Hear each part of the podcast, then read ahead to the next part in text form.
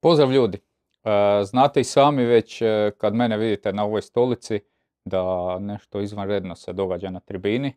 E, ovaj put naš Miho se razbolio, udarila grda bolest na njegove glasnice, nije mogao doći u televizor, tako da ja sam za večeras preuzeo voditeljsku palicu. A uz mene su dva uvažena mlada gospodina mm. koji jedan od njih obožava kauč, drugi je na njemu stvorio ime.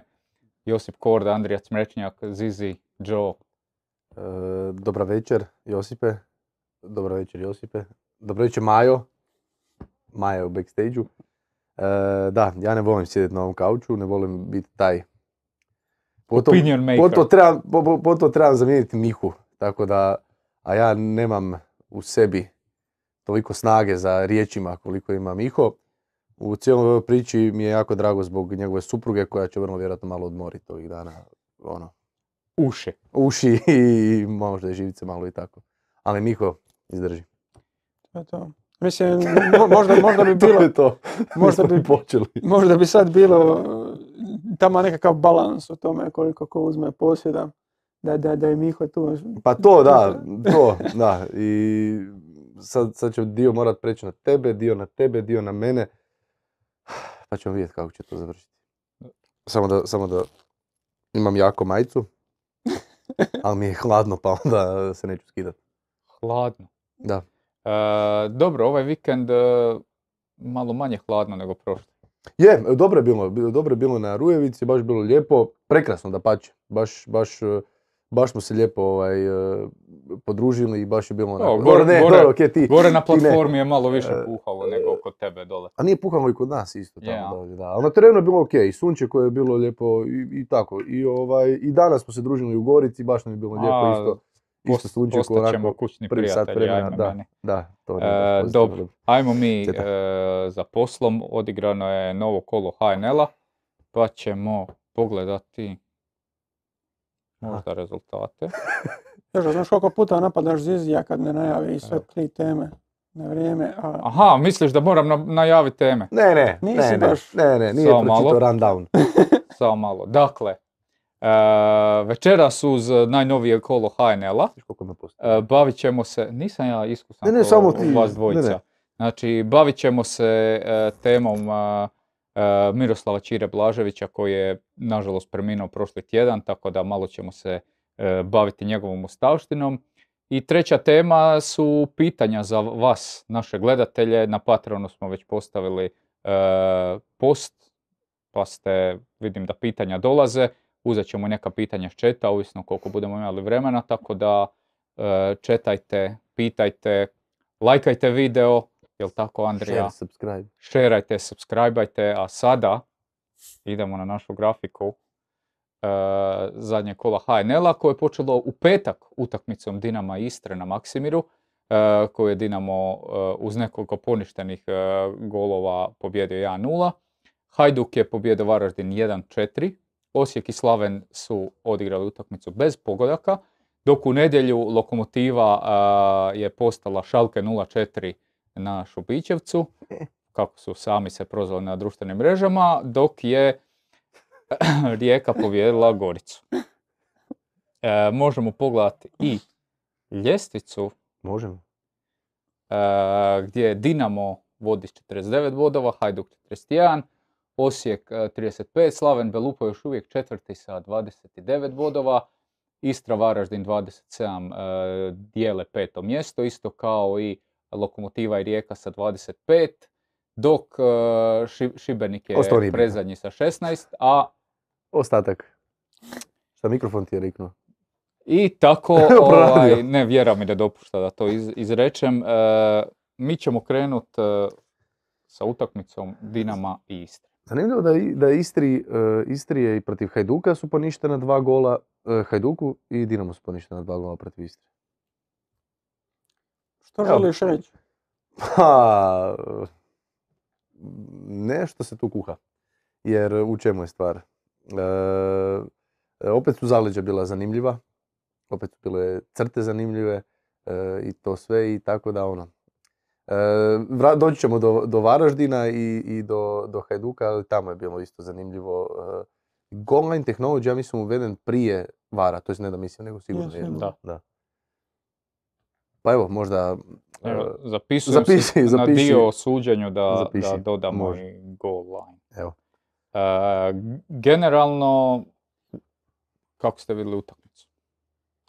Pa mislim, Istra, ok, Istra je i od nastavka prvenstva onako na prilično dobroj razini. Rekao bi i protiv Dinama jesu imali loptu, ponovno su pokušavali na svoju igru, ali mislim da nije bilo toliko djelotvorno u zadnjoj trećini, da je jednostavno Dinamo na vrijeme rješavao te situacije, da su prilično dobro zatvarali e, put za sve njihove napadače. I osim u prvom poluvremenu gdje je bilo par situacija gdje, gdje je Vuk možda mogao nešto napraviti, Tercek, a, ovo ostalo da, da u drugom poluvremenu da je samo Dinamo dominirao i nekako sad budući nismo prošli put ništa pričali o Istri, sad ovo bi trebalo biti kao ono nekakva negativna priča, ali protiv Dinama jednostavno to nije toliko neočekivano. Istra je opet prilično dobro kontrolirala posjed kada je to u nekakvom ono, prvoj ili drugoj trećini. U završnoj trećini jednostavno ne- nedostaje ti više kvalitete da bi protiv ekipe kao što je Dinamo mogao napraviti nešto više. Da, pa, to je Istra. E, Koliko god se mi svi divili i stvarno igraju preljep nogomet i slaže se odlična priča i sve što rade, mislim da rade na stvarno fenomenalan način, ali stvarno od svega. Baš od svega. Od e, igre do e, sve što se događa oko kluba i kako klub raste, malo po malo nakon onog svega što su proživljavali, ta E, te sve sezone gdje su trebali ispast, pa nisu, pa se spašavali zadnjim kolima i tako dalje, od promjene vlasnika do strukture koja nije postojala u klubu. Napokon se nešto događa, ali opet malo nas možda sve to zanese s vremena na vrijeme. Ipak je riječ o ekipi koja nije realno za očekivati da može ponoviti utakmice protiv, kao što je bilo protiv Hajduka. Ok, Rijeka je u prvom dijelu sezone bila kakva je bila, pa ni ne treba previše čuditi ta pobjeda. Osijeka i tako dalje. Opet došao si na Maksimir i sam Garcia je prije utakmice rekao igraju doma, igraju na svojem travnjaku koji je drugačiji. U Naldo Drozini je travnjak u zadnje vrijeme onako. Sve, sve slabiji i slabiji, i- iako ne znam zašto, vrlo vjerojatno zato što se pomoćni renovira pa se možda Mm, dosta ne toga radi na samo to. Ti svi hibridi imaju rok trajanja. Rok Eto. trajanja hibrida je maks 5 godina, a to je već prošlo uh, ili je tu negdje kad su se i, i Rujevica, ne Rujevica, Krančevićeva, Da. i Aldro Drozina i sad ne znam ko još ovo Zaprešić, nije sad bitno. Mislim da je to pomalo vrijeme da, da bi tu pod, površinu Dobro, trebalo i kažem, ne- tamo su nekakvi radovi bili sad i ove zime i, i, i, i, i A mlade oni, repke oni i- generalno imaju problem sa time, što je mene iznenadilo sad kad smo bili tamo, je oni recimo plaćaju gradu Puli korištenje stadiona i to nemala sredstva na mjesečnoj bazi. Tako da i, i u tom ugovoru imaju pravo na jedan trening na glavnom terenu plus utakmice tjedno, tako nešto. I zato i oni traže neke svoju lokaciju za, za trening kamp, pa su trenirali u Medulinu, sad ovo u Bujama, tako da to, to je malo što se same Istre tiče problem. Da, i onda, i onda dođeš na Maksimir, dođeš na noge Dinamu koji ima problema svojih, koji ima problema i sa realizacijom, ovaj, e, vidimo da, da, da variraju od kako je krenuo e, proljetni dio. A Dinamo treba ipak rasti, Dinamo treba biti još dodatno motiviraniji, baš zbog svega jer očito nisu dobro krenuli i mislim da se sve nekako dogodilo i u pravom i u krivom trenutku. Jer da je Dinamo čak možda bio bolji, tipa da je Komo prije pobjedio Slaven Belupo, mislim da bi Istra imala više šanse. Ovako ipak imaš neki ono, ajmo reći, uteg, neki pozitivan teret na leđima da moraš pobijediti Istru, a ti si ipak Dinamo. I onda je to malo drugačije nego, nego kako kažem, kako nas je zanjelo pa malo pričaš o Istri pre sve lijepe stvari, sve epitete, sve superlative, a opet onda moraš stati na loptu i shvatiti da to ipak nije ekipa koja, A dobro, mislim, od koje je realno očekivati da može pobijediti i Hajduk i Dinamo u, u razmaku od tri tjedna. Da, mislim, superlativ svakako ostaje jer to je opet Je, ekipa, je, se. ekipa koja je, Limitirana. da, limitirana. Ok, Da. možda nije za deveto mjesto i kad pogledaš Da. kadar za ovu sezonu i kako je to Saša Belanović u stvari, ono, s obzirom na početak sezone i na, s obzirom na što sada imaju, koliko se ta ekipa promijenila i koliko su se ono, igrači koji su, koji su došli ili koji su čak i neko, ne- nešto duže vremena tu etablirali Da. i koliko su sada bolje, na primjer Perković je, ok, što je normalno za mladog stopera, Perković je isto dosta napredovao s obzirom na ono što je pokazio prošle, prošle sezone. Još uvijek je riječ o mladom stoperu, naravno, znači još uvijek doživljavati nekakve amplitude, ali taj njegov e, ra- rast je prirodan i on ima ono sve manje tih nekakvih glupih grešaka što je prošle sezone tipa svaku drugu utakmicu imao. I ono, ka- kad se sve to nekako sklopi, oni jesu ekipa koja je u ovom odnosu snaga HNL-a za možda borbu četvrtog mjesta. Meni Jer se- ovo troje gore je ipak neka druga priča. Meni se sviđa to što je Istra napokon postala na neki način ekipa, što, e, to smo već, ja mislim, pričali. 12 ili 13 igrača od prošle sezone i dalje u Istri. Znači, isti igrači koji su prošle sezone igrali 12-13 je i dalje tamo. E, Garcia je i dalje tamo, Saša Bilanović je napravio očito dobar posao i kad pogledaš evo baš, s obzirom da si spomenuo Perkovića, Perković i Galilea se već znaju, već nekoliko sezona. Perković ima 20 godina, Da, ja ima uopće pro- 20. Prošlu cijelu i još sezonu prije toga. I je prije toga, i tu je Galilea cijelo vrijeme, i ti imaš već na neki način, ok, možemo govoriti o kvalitetama, ali imaš uštiman stroj već. Imaš uštiman, ajmo reći, stopere koji se znaju, koji se poznaju. Pogodili su sa Ukrajincem, sa Petrosenkom, Petrošenkom, danas smo imali raspravu jednu o tome. E, Mahmud se vratio, e, Vuk e, se vratio, Lisica, Erceg je Erceg je donio- pun pogodak, to je to, je to, to smo pričali, to je bio ono, Da, isto rizik, ono, ideš probat sa čovjekom od 30 i kusur godina, koji je imao i ozljede i svašta nešto mu se izdogađalo u karijeri i pun pogodak. A Pa s tim da je Bakrar je krenuo u sezonu i Bakrar kako je krenuo u sezonu i on je bio Da, pojačanje, on je bio isto pogođen. Da. Ok, što je Da. Erceg to digao na još malo višu razinu, ali i Bakrar kad uđe on pokazuje da može pridonijeti toj ekipi, tako da Isto koji Bultan. da. još, pri, još pridode i jednog od statistič, statistički gledanog najboljeg golmana lige. Ne, Evo, Lo, dodaj još. Majkić ove, ove sezone sa clean sheetovima, ali zapravo sa, sa Da. doprinosom. Znači, sve te obrane su ono, direktno nose nešto. I moram jednu opet stvar reći, to sam već rekao pa ste mi rekli da, e, da se upucavam ili nešto, ali stvarno sam rad kluba oko društvenih mreža, oko, oko e, privlačenja publike, oko, ajmo reći, dizanja cijele pule, cijele regije na noge, još uvijek je to, to su sitni koraci, ali oni rade fenomenalan posao. Njih ne zanima broj klikova, broj lajkova, oni samo idu, samo guraju. I samo ako pratiš a ja sam ih dosta pratio, malo po malo te su brojke sve veće i veće i zainteresiranost je sve veća i veća. Naravno, sve to skupa prati i dobar rezultat. Ali napravili su odličan, odličnu stvar, igru protiv Hajduka, ok, za, e, ova, interes je velik, otvaraju ovu e, istočnu tribinu. Cijene karata, koliko sam shvatio, nitko se nije žalio, ne znam kakve su bile, nitko se nije bunio, pa pretpostavljam da nisu bile ogromne.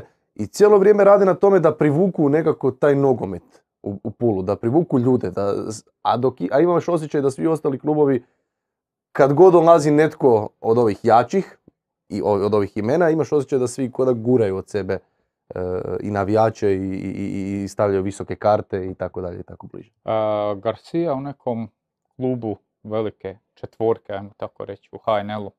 Da, Ja bi mislim, ga volio vidjeti.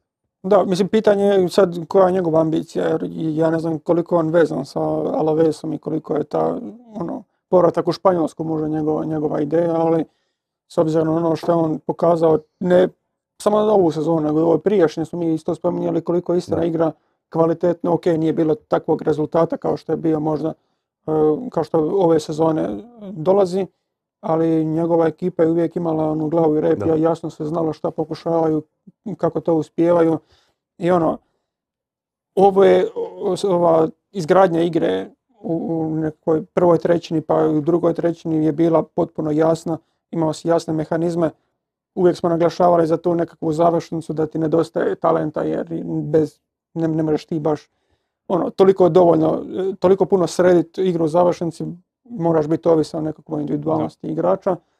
I s obzirom na ovo što je on pokazao zadnjih sezona, apsolutno je trener koji spada u, u najbolje u HNL-u. Samim time onda i potencijal za nekoga od ovih vodećih. Pa dao je intervju bio za nekoga. Elvisa Uravića, Istra Sport. Ne. Ne, ne. mi- Pozdrav Ger- Elvisu. Germanijak, Germanijak, Tomaniću da. Ovaj, I puno puta smo ovako i pričali to je jako, ja- jako simpatičan tip. Baš, baš ono, zrači nekom pozitivom. Meni se jako sviđa. Sviđa mi se kao trener sve ovo što je Korda rekao. Spominjali smo ga već bili par puta pa da se sad ne ponavljamo. Ali ta neka persona, njegov eh, personality, eh, osobnost je jako mi se dopada. Ono, njegova djeca nakon utakmice izađu na teren i igraju nogomet dolje. I on cijelo vrijeme grle se, ljube nešto. Ono, imam osjećaj da je, da je dobar tip. Da je baš, evo. A meni to, evo, meni osobno, meni takve stvari znači, a mislim da i klubovima koji bi ga htjeli uzeti kao trenera, isto takve stvari bi, bi bile veliki plus. Da li imaju... Nije, nije seljačina, nije, nije galamđa, nije došao ovdje od, odraditi tu Istru. Sam je rekao da je došao, da se smjestio, uči svirati gitaru, kuha, prekrasno mu je tu, ide na izlete, ob- obilazi cijelu Hrvatsku. Tako da ono, evo, još, još jedan plus za Garciju. Mislim, A, jedan minus. jedan minus. E, isto kao i za Dambrauskasa što je bilo, a ajde, vrijeme je malo da na hrvatskom počnemo komunicirati. No, valjda si znao nešto. valjda, se- valjda se A dobro, zna. on nije htio pričati, Da. to je druga stvar. A dobro, gledaj, mislim, ono, sad na razini na kojoj on želi pričati o nogometu, ja ga potpuno razumijem zašto ne, ne želi u... Ok, a može, ne, ne, Hrvatsku. ali kad, kad smo u četiri oka, znaš, ma možemo, možemo malo početi laga- lagano, možemo i na hrvatskom. Mislim da, Kad su psovke Vrijeme dozvoljene, je. onda može. vrijeme, e da. A, Ivanušec je odigrao dosta dobru utakmicu. Pa da, mislim, njega, njega sam htio naglašavati jer on, ok, za onaj poništeni, sad je li to bio poništeni gol ili je to bio Je penal? poništen gol, ona, ona lopta u prostor, zaleđe je bilo. Ne, ne, ne, ne mislim čak na to, to, to mi je bila druga situacija, nego ona situacija kad je Baturina nabacio i kad je bio onaj penal na Demiju, što kasnije Drmić promašio, koji ćemo isto mm, pričat, ali on je tu napravio to da se spustio s lijevog krila, spustio se na ono, otprilike šesticu gdje se Ademi digo, okrenuo jednog, okrenuo drugog igrača, imao tu onu akce- kombinacija akceleracije, deceleracije, ono, gdje, gdje je baš ono izbacio prilično lagano sve igrače koji su bili ispred njega, gurno Baturini samom, Baturina ima tu kvalitetu da pogodi ono, ok, kazneni udarac, pričat ćemo o tome, ali takve nekakve akcije su ono što želimo gledati od Ivanušića. To što si ti rekao, isto ta dubinska lopta, na kraju je bilo ono milimetarsko Da. zaleđe Špikića što je uletio prije, ali ono, on ima tu nesreću da tipa se vodi kao lijevo krilo i ono, i kad gledaš, ne znam, Sofinu ocjenu, on, se, on će se vrednovati kao krilo. Tako da sve te njegove akcije kad on uđe u sredinu, primi u međuprostoru, okrene se i ono, da, da nekako na, u, drugi plan ili okrene stranu, se neće toliko vrednovat kao da je, da je veznjak. I ono, zato on mislim da ima i najlab, najslabije ocjenu što se tiče uh, Dinamovih nogometaša u, u- za ovu utakmicu, a za mene je on odradio jako, jako važan dio posla i bio je, ono, što se kaže, instrumentalan u njihovim akcijama za, za, za ha, nazovi golove. Mislim da Ivanušec gleda tribinu. Jer smo, proz- Dakle- prozvali smo ga prije mjesec dana. I sve bolje bolje igra. Pa je. Ali mislim, to je isto bilo pitanje, jer svi znamo koliko on kvalitetu ima. Nije on reprezentaciji bio Da. slučajno. Sad, koliko mu je trebalo da se vrati zbog te ozljede i ono da počne da se digne malo u, u to- toj formi, očito je trebalo neke pripreme i kvalitetno odraditi, malo se i odmoriti i mislim da to sad dolazi na, na, na svoje, jer njegove neke akcije su bile u prvom dijelu sezone ono, potpuno nekarakteristične u smislu da on će promašiti dodavanje na 10 metara i stvorit će se gol prilika za suparnika isto. Pa i vrlo bitno je u stvari da, i da proigra, da, da se pojavi napokon, jer e, pričali smo o realizaciji Dinama koja nije, do, nije dobra. E, četiri gola u četiri utakmice. To je, to je moje sljedeće pitanje bilo. Jel, Za, ono, za, Dinamo se za dovodi... Dinamo koji, koji, ajmo reći, melje, koji e, je odradio povijesni, povijesno najbolju polusezonu ili najbolji ulazak, kako je već bilo Mhm. prvih deset kola ili koliko, niko nije imao toliko bodova ko- koliko je Dinamo imao. Četiri gola u četiri utakmice protiv Gorice, bez e, Lokomotive, Slaven Belupa i Istre. Ali Znači okej, nije baš, ne- možemo ok, reći, Ok, pričamo Istra, dobro, dobra, dobra obrana, Slaven Belupa dobra obrana, Gorica, tvrd protivnik Orah, no, dobro. ovaj, ali ok, nije bilo Petkovića, bio je ozlijeđen. E, Drmić, sad ne znam, ovo ako, ako je stvarno istina da, da dovode e, Frigana, onda, onda netko mora i otpast od tamo od te, od, te trojke koja je gore. Emreli je otišao, ovaj, znači, ili je li je otišao, to službeno. a Nisam vidio službeno? službeno, ali ono, to se pojma. priča o tome da valjda je. Da, tako da, o- o- opet, ok, danas je i Štefulj, dobro, samo da spomenemo Štefulj isto tiže. Ovaj, e, Dobro, on je bitan ko... nema veze, samo evo da spomenemo, kad smo već na odlascima, čisto da spomenemo otišao u celje na posudbu. Ovaj, e, fali netko ko će biti očito taj, jer očito još nitko nije postao taj u drugom dijelu sezone, a Ivan Ušec se polagano budi, a još, ćemo, još treba vidjeti naravno i šta je s Petkovićem, jer nije, nije igrao sad u prvoj, protiv Belupa je ušao isto s klupe, tako da evo problemi kod Dinama su ta realizacija, tu bi Ivan Ušec trebao, A gle, kako će rast, tu bi ako, trebao... ako malo mi zapravo i pogledamo taj prvi dio sezone, malo je tih, ti nizovi Dinama i te pobjede, malo je to često bilo, na primjer ona u Gorici. Jedan udarac u okviru 92. Da. pobjeda, koja je u najmanju ruku nije trebala biti. Takvih je bilo još situacija. To se sad malo izniveliralo, ali obično se Dinamo nije dovodio ono, 1-0 u 75. minuti nije ti baš ugodan rezultat protiv bilo koga jer Da. jedna kontra i odoše bodovi.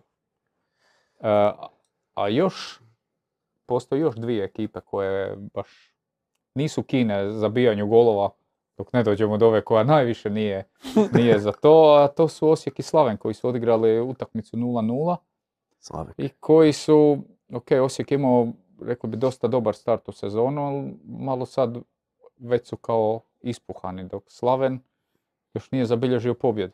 Da, mislim, bili smo govorili ono kad su zabili Dinamo, taj- to je taj jedini gol u Da. ovoj polusezoni I koji to su... iz prvog udarca u okvir Da. u treću utakmicu u 2023. Da, mislim, ono kad, kad govorimo o Dinamu, e, či- čisto se vratim pa ono, koliko je njihov uspjeh taj bio, koliko su pobjeda i koliko malo poraza imali u tom dijelu sezone. Ono, nerealno je koliko su uspješni bili s obzirom na ono što, ka- ka- ka- koliko su prilika stvarali, koliko su dopuštali, ono, nešto što je bilo očekivano, to nazvati. Naravno, i sa tim što je očekivano, oni bi bili prvi. Sad, toliko puno I, I bodova. primali su. Dinamo je i primao, jer uh, Livaković je imao Je, meni- jedan clean sheet ili ne znam, dva tipa u, u cije- u cijeloj polusezoni. Da, Oprosti. ne, ne, apsolutno, mislim, za, zato kažem, ono, s obzirom na koliko su oni primali, koliko su dopuštali generalno i koliko su stvarali, s obzirom na te stvari koje su govorili da, da u napadu nekad nisu baš bile toliko fluidne, oni su osvojili više bodova nego što su kao prema očekivanju trebali. Jednako tako, Slaven Belupo je jedna od ekipa koja je puno manje stvarala kad, kad ono, staviš nekako u kontekst tog njihovih prilika i koliko bodova su osvojili. Ono, ne, nekakva suprotnost njima u prvom dijelu sezone je bila lokomotiva koja je igrala jako dobro, koja je stvarala, ali jednostavno nisu mogli do pobjede i ono, uvodnih nekoliko kola. To je bilo onako, jako malo bodova s obzirom na ono što su pokazivali. Slično tome je i Gorica. I ono, imaš te nekakve skokove, ono, ne, neko ode na pozitivnu stranu, neko na negativnu u HNL-u, ali Slaven mislim da je s ovom polusezonom nekako došao na tu razinu da ne ulijeću hođini neki udarci sa 20 metara i o- otvore ti suparnika, nego se dovede takve situacije gdje jednostavno nemaš taj pristup golu, nemaš dovoljno prostora, ne možeš ga iskreirati i Žao mi je što ne znam, netko je, netko je napisao čak i cijelu kolumnu oko toga koliko Slaven Belupo igra nerealno, koliko je nerealna ta pozicija na kojoj se nalaze. To evo, to je za ljubitelje iskonske tribine i brojki i svega. To bi bilo jako zanimljivo. Negdje ću pronaći, mislim da je čak možda Sport News. Uglavnom netko je uzeo sve brojke, moguće i nemoguće, predviđanja, broj udaraca, sada ne idem u, prevelike analize i sve to i napisao cijelu kolumnu oko cijele ove sezone i Slaven Belupo je definitivno samom vrhu ekipa koje su, eh, kako ti voliš reći, overačivale ovaj, eh, sve, sve to što su napravili. Tri remija, jedan poraz do sad u nastavku sezone i to je to. I opet dolazimo, opet se vraćamo na ono što smo pričali i Rijeka je na minus četiri. Rijeka koja melje, stigla je na minus četiri od Slavena i teško da Slaven može uopće držati korak. Ovim tempom ne. da. Baš, baš nikako. Baš Pa da, mislim i ono, i ostao se bez Kvržića, Da. e, Krstanović sve manje i manje, mislim, čim ti... e, Manaj. ovaj, a? Manej. čim ti Manaj ulazi i ono, nekako uzima primat ono, prvog napadača, nekako ti je to signal da Krstanović više ni ne može i što je potpuno realno logično. za, za čovjeka od 40 godina, ali Makar, makar e, vodio sam jedan razgovor sa Zoranom Zekićem za vrijeme svjetskog prvenstva, pa je rekao da na treninzima je Ivan Krstanović uvjerljivo najbolji igrač. Da je uvjerljivo najagresivniji, naj, svaki skok je njegov, svaki duel je njegov, svaka lopta, svako dodavanje, svaki udarac, sve kaže ide, dođe utakmica i... Dobro, i Zekić je zabio gol na pripremama. Da, To smo vidjeli. vidio sam. da, ali mislim ono, trening, utakmice, A znam, znam, ali, ali očito, očito kad ga gledaš na treningu, a tamo ga najčešće gledaš, izgleda dobro. Ne, ne, ne, mo- mo- moja poanta je bila da su to smanjeni tereni. I ono, meni je puno logičnije da će se Krstanović, i ono, i s obzirom koliko se dobro kreće, koliko je iskusan, koliko se dobro postavlja, da će doći u te situacije. Kad on mora pokrivati puno prostora, a Slaven Balupo je ekipa koja se dosta toga zasniva, a dobro, možda to ne nazvat presingom, ali na toj agresivnosti i tranziciji i toj brzini, nije Krstanović baš igrač koji se jako Da. dobro uklapa u sve to. Da, I ono, to. ok, doći ti hođa do izražaja, doći ti crnac ono, s jedne i s druge strane, ali za, za njih dvojicu tipa rekao bi da njihov, ok, možda je to uputno, ali decision making tijekom, ono, prilikom udaraca ne bi rekao da je na visokoj razini. Čim ti imaš više udaraca izvan kaznenog prostora i tvoja prva opcija je ono, uđeš na lijevu nogu ako je crnac pucaš izvana, hođa isto tako samo desnom, to nije baš prilično ono, efikasan nogomet. I kad Dobro. ti doći na naplatu? Ok, Crnac je, e, za Hođu ne znam koliko godina ima. A Crnac, 24, Crnac 5. je, a dobro, Crnac, on, Crnac je dijete. On je 18-19 Da, on ima 19. Da. E, 19. Pa ajde, Hođa je 98, 24 godine. 98. 98. godište je 24 već. Vrijeme leti. Gdje mi godine je? Ubrzo je dev- 25, tako da... U- Ubrzo 27. Nemoj se, meni se žališ. Isuse, kad se sjetim, kad sam imao 16. Jo. A ne, Tako da ono, dođu te stvari na naplatu. E, mislim, ali mislim da se možemo složiti da u biti trenutno ta jedna i druga ekipa možemo pohvaliti trenere iz tog kadra koji imaju izvlače možda, možda i više nego, nego što mogu, realno. Pa apsolutno, pa mislim ok, koliko god se govori da su izvan očekivanja ono pozitivno s obzirom na to što su stvarali, to može biti do sreće, ne mora biti do sreće, ali to ima utjecaja i to kako ih trener pošalje na, na teren. Jer oni su prilično dobri u tim svojim tranzicijama. Nije niko očekivao da će biti, da, da će Hođa raditi takvu razliku ako mu se da otvoren prostor, e, neke situacije, izolacije jedan na jedan ili tak, takve stvari. Ok, sad su dodali tu igru gdje je Jambor malo preuzeo konce da mogu i diktirati puno bolje, mu dražje je bio odmah impakt či- čim je došao, ali ono, ne vjerujem da, da će baš izostati, da će, ono, da, da se neće osjetiti e, odlazak Kvržića u Pa nastavku. već se osjeti da mu dražija igra desnog beka. Beka, da. Da. Da, tako da. Pa ne, mislim, mislim, da je, mislim da je Zoran Zekić uvjerljivo najzaslužnija osoba što je Slaven Belupo tu gdje je. Jer e, imali su problema na početku sezone sa financijama, limitiran budžet i to dosta limitiran i dovesti igrače, ok, Zekić je složio nekakav Osijek B, e, sad, onaj period kad je bio u Osijeku, ovaj, ali dovesti igrače koji stvarno nisu sad, nitko od njih ne možeš reći da je ime, nit za nekog od njih možeš reći da je talent svjetski, to jest ne svjetski, ali ajde da je nekakav talent ono koji, Da će biti top u da će biti, a evo, top HNL, super, evo. I od tog napraviti ovo, e, mi, mislim da smo predviđali na početku sezone, ja, ja mislim da sam ja bio rekao baš da će Slaven Belupo ispasti iz lige. Jer nisu dobili nikoga, to jest nisu napravili ništa ono da bi sad rekao, u, vidi, dobili su njega. I sve izgledalo, sve izgledalo tmurno, e, pa čak i Zekić bio nešto, hoće, bi, hoće ostati, neće ostati. Uglavnom sve se nekako počelo onako, pa bile su one priče te financije, pa se onda oglasio njihov direktor da to nije istina, pa pa ono sve je nekako bilo negativno, sve je bilo nekako sivo. I evo ti sa ovakvom ekipom četvrto mjesto. I ja mislim da je tu Zoran Zekić, da je to, da je to sve njegova zasluga. I ničija druga.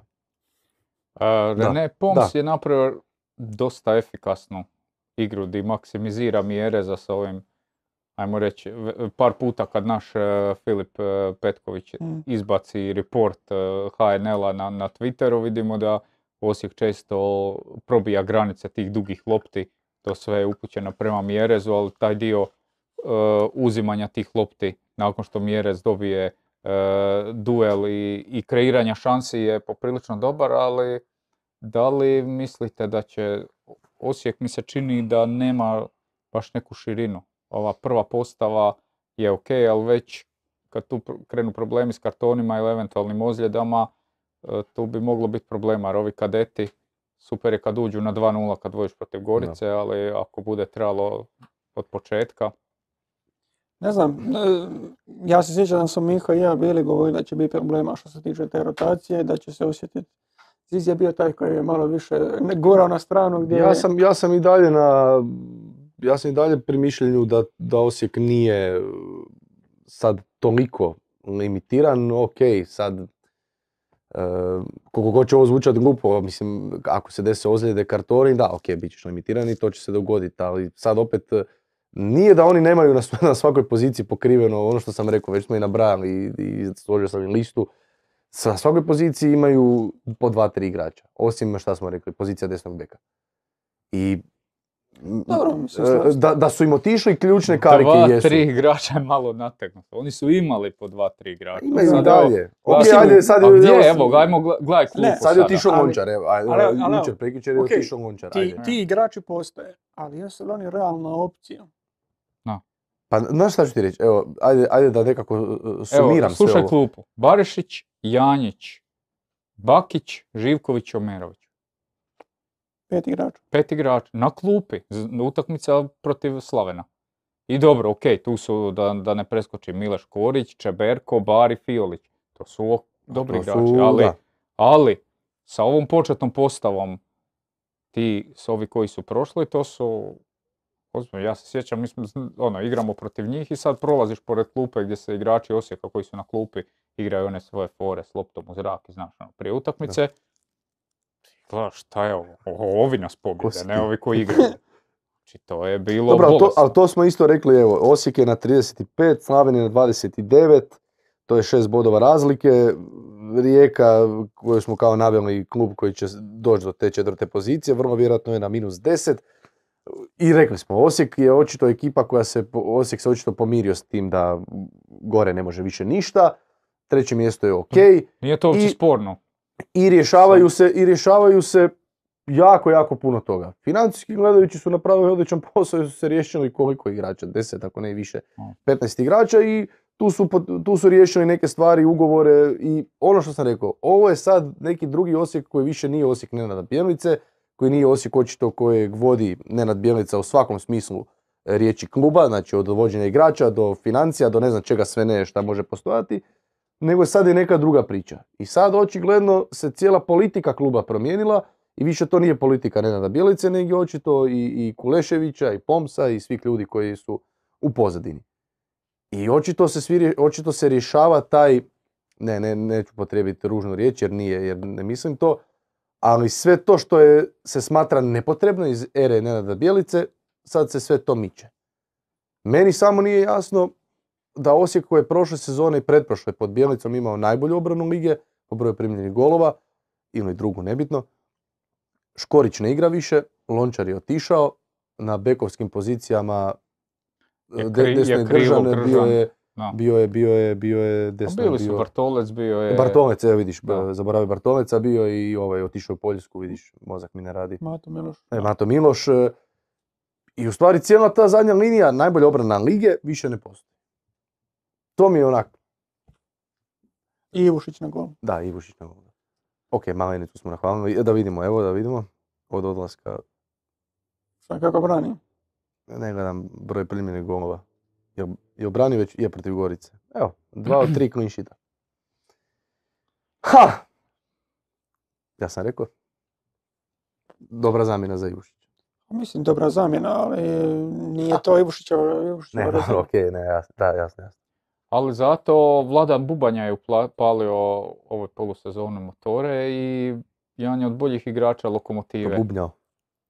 Da, pa mislim, E, morao je neko uskočiti uz, uz Marića u tu veznu liniju. Ano, lokomotiva je dugo tražila ko bi taj taj drugi mogao biti kad je Čokaj otišao i nije baš bilo, mislim, ne, neko vrijeme i ono Blaž Bošković isto uskakao, da čak i dva gola zabio kad, kad je ušao, bio, ne znam sad, u početku sezone je to bilo, ne sjećam se više ni ko je bio, ali ono, mislim da, da su sad u njemu dobili nekakvu, nekakvog komplementarnog igrača ko- koji ide uz Marića, jer za mene i Marić digao svoju razinu s obzirom na ono što smo gledali sezonu prije ili još, još i ranije to puno je ono, jako je miran na lopti, može prilično dobro distribuirati loptu i može služiti kao ta šestica, ostajati niže i dopuštati bubanji da ide visoko, da se nađe u ovakvoj situaciji u kojoj je bio i sada, gdje, gdje može e, zabiti pogodak, daje tu nekakvu stabilnost u sredini, sredini terena, ono, visinom pruža i tu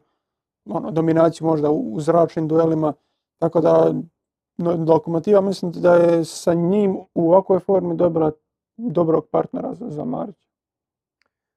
E, Ja, nisam, ja, ja bih volio, ovaj, e, volio bi okončati temu Osijeka. Mislim, e, htio, bi, htio bi još par stvari reći, mislim da nismo rekli ono, Izvolite. ono najosnovnije, Ajde. čega se nismo dotakli, oprostite ovaj, na, Oprosti, na, na, na digresiji, ali e, krenuli smo u tom smjeru da, ot- ok, otišli su Beljo, otišli su Klein Heišler. Mhm. Re- I realizacija je pala. Osijek nije zabio gol u prošloj utakmici, nije zabio gol u pretprošloj utakmici. Protiv Gorice neću biti bezobrazan pa neću ništa reći. Ok, zabili su dva i ok, su zabili jedan. Dakle, zadnje dvije utakmice bez gola. I osjeti se ned- izostanak i, i Belje i Klein Heišlera, osjeti se da su se dogodile te neke tektonske promjene u klubu. Ovaj, I to smo i pričali o tome bili, da će, vrlo vjerojatno da će tako i biti. Mjerez, koliko god on bio najbolji strijelac prije dvije sezone, čovjek je to drugu sezonu za redom. Ja ga obožavam koji igrača, ja volim takve igrače, ali očito nije to to, očito ne znam, ne, nešto se događa, ali ne ide ga. Ne ide ga kako je išao prije dvije sezone i to je to, na njega se ne može ozbiljno računati, očito po tom pitanju da će trpati kao što si mogao od Belje ili od Klein Heišla očekivati da će stalno nešto napraviti. I sad Osijek isto mora, pričali smo o Dinamu koji ima e, rješenja svoja i Osijek mora sad pronaći to neko rješenje ko, ko će biti taj koji će preuzeti u nastavku sezone. Pod Bjelicom prošle sezone nisu imali nikoga, Fiolić je bio mislim najbolji strijelac ako se ne varam sa šest golova ili tako nešto. Pa, Ono, Mio je praktički pola sezone došao na... Skoro da, skoro bio najbolji strijelac, a odigrao po, pola sezone. Tako da i, i rekao je Miho prošli, prošli put ti se složio da je Caktaš sad taj koji bi u stvari trebao preuzeti. Ne, ne, nisam sad, mislim, ono, slažem se s tim, s tim njegovim kako on to zamislio. Ono, pitanje je bilo je li Caktaš sad najbolji igrač. Da se podredi ekipa, mogao je biti, za mene on nije najbolji igrač Osijeka u ovom trenutku. Ono, to, to je nekako bila Mihina premisa, kao Kako je? to pitanje. Ha, Mjerez. Mjerez je za mene. Daleko Defanzivno najbitniji- da. Ne, pa Daleko najvažnije. najbitniji igrač ovako kako Ne, ne, samo Da, defanzivno. da, da. Znači, ni- nije realizatorski, ok, E. ali evo i sada oni ba- baziraju ono, Je, pa A nazovi- se okreće oko njega. pola svoje igre Da. baziraju na tome što Mjerez Da. može napraviti. Da, da. Tako da za, za mene Mjerez ostaje najbitniji igrač te ekipe. Čak ono prije bi podredio ekipu možda učinku koji ti može dati, ne znam, Kristijan Lovrić nego Mio Caktaš. Jer Kristijan Lovrić je puno više Da. možeš uključiti u igru i kad, kad ga uključiš može ti dati kroz svoj, ono, kroz svoju desnu nogu ti može dati asistencije, bilo kakav prekid, uvijek se može nekako nešto dogoditi. S Mijom, ono što je Miho govorio je ono, čista istina. Mio će ti dati gol u najboljem slučaju. Ništa više od toga. Ok, ako će to biti tako, ako će on biti taj realizator, odlično, ali on ne može biti najbolji igrač te ekipe ako ne misle, ok, ako ne misle, ne znam, biti drugi, ali zadržati tu, tu razinu kompetitivnosti za ova, ova, neću reći vodeće mjesto, ali za drugo mjesto. Inače, Kristijan Lovrić je dobro. E, nakon onog e, dosta dramatičnog izlaska s utakmice, Blago rečeno. e, javio se sve u redu i vjerojatno će konkurirati za iduću utakmicu. Pa da, bilo je, ja sam e, drugo poluvrijeme nisam gledao, da priznam, e, bio sam na padelu ovaj, i fenomenalan sam. Ali dobro, to je neka druga tema. E, čitam vijesti, Kristijan Lovrić u- u- završio u hitnoj i onda citat, ne osjećam noge. Šta je ovo? I sad je ok, bio je neki ročkas na večer, pa sam, e, nisam baš ispratio tu miška. Pa, pa je, bila je dobra tu miška, dobra zeka. Ovaj, i Aj, šta si sad ne. ovaj, I otvaramo jutro Instagram, vidim uh, Kristijana Lovrić u ponedjeljak se vraća na treninge. Pokušavam povezat, zadnje što znam je da ne osjeća noge i da i slika hitne pomoći, druga vijest je da se sutra vraća na treninge. A što je bilo uopće? Jel znaš? A bio je nezgodan pad na ne- neko područje kuka, ne znam kako je Mm. bilo. Aha, neki i živac pa jednostavno nešto. da, nešto. Aha. Utrnulo. Došlo je do nekog utrnuća, ukljuštenja i, i tako to, ali brzo je naš Kristijan nazad. Kiki, Tako da, do you love me? Majo, možete i prebaciti. Hvala, vrlo ste ljubazni. Dobar tek, Maja. Suši, a? Može. Kako se živi na A imaš, tribini. a imaš bogatog muža. Da, čudo. Treba si mikrofon staviti. E, ok, Bubanju smo nahvalili, a šta ćemo sa Šibenikom? Ja ne bi ništa govorio o Šibeniku konkretno. Ne bi ni ja.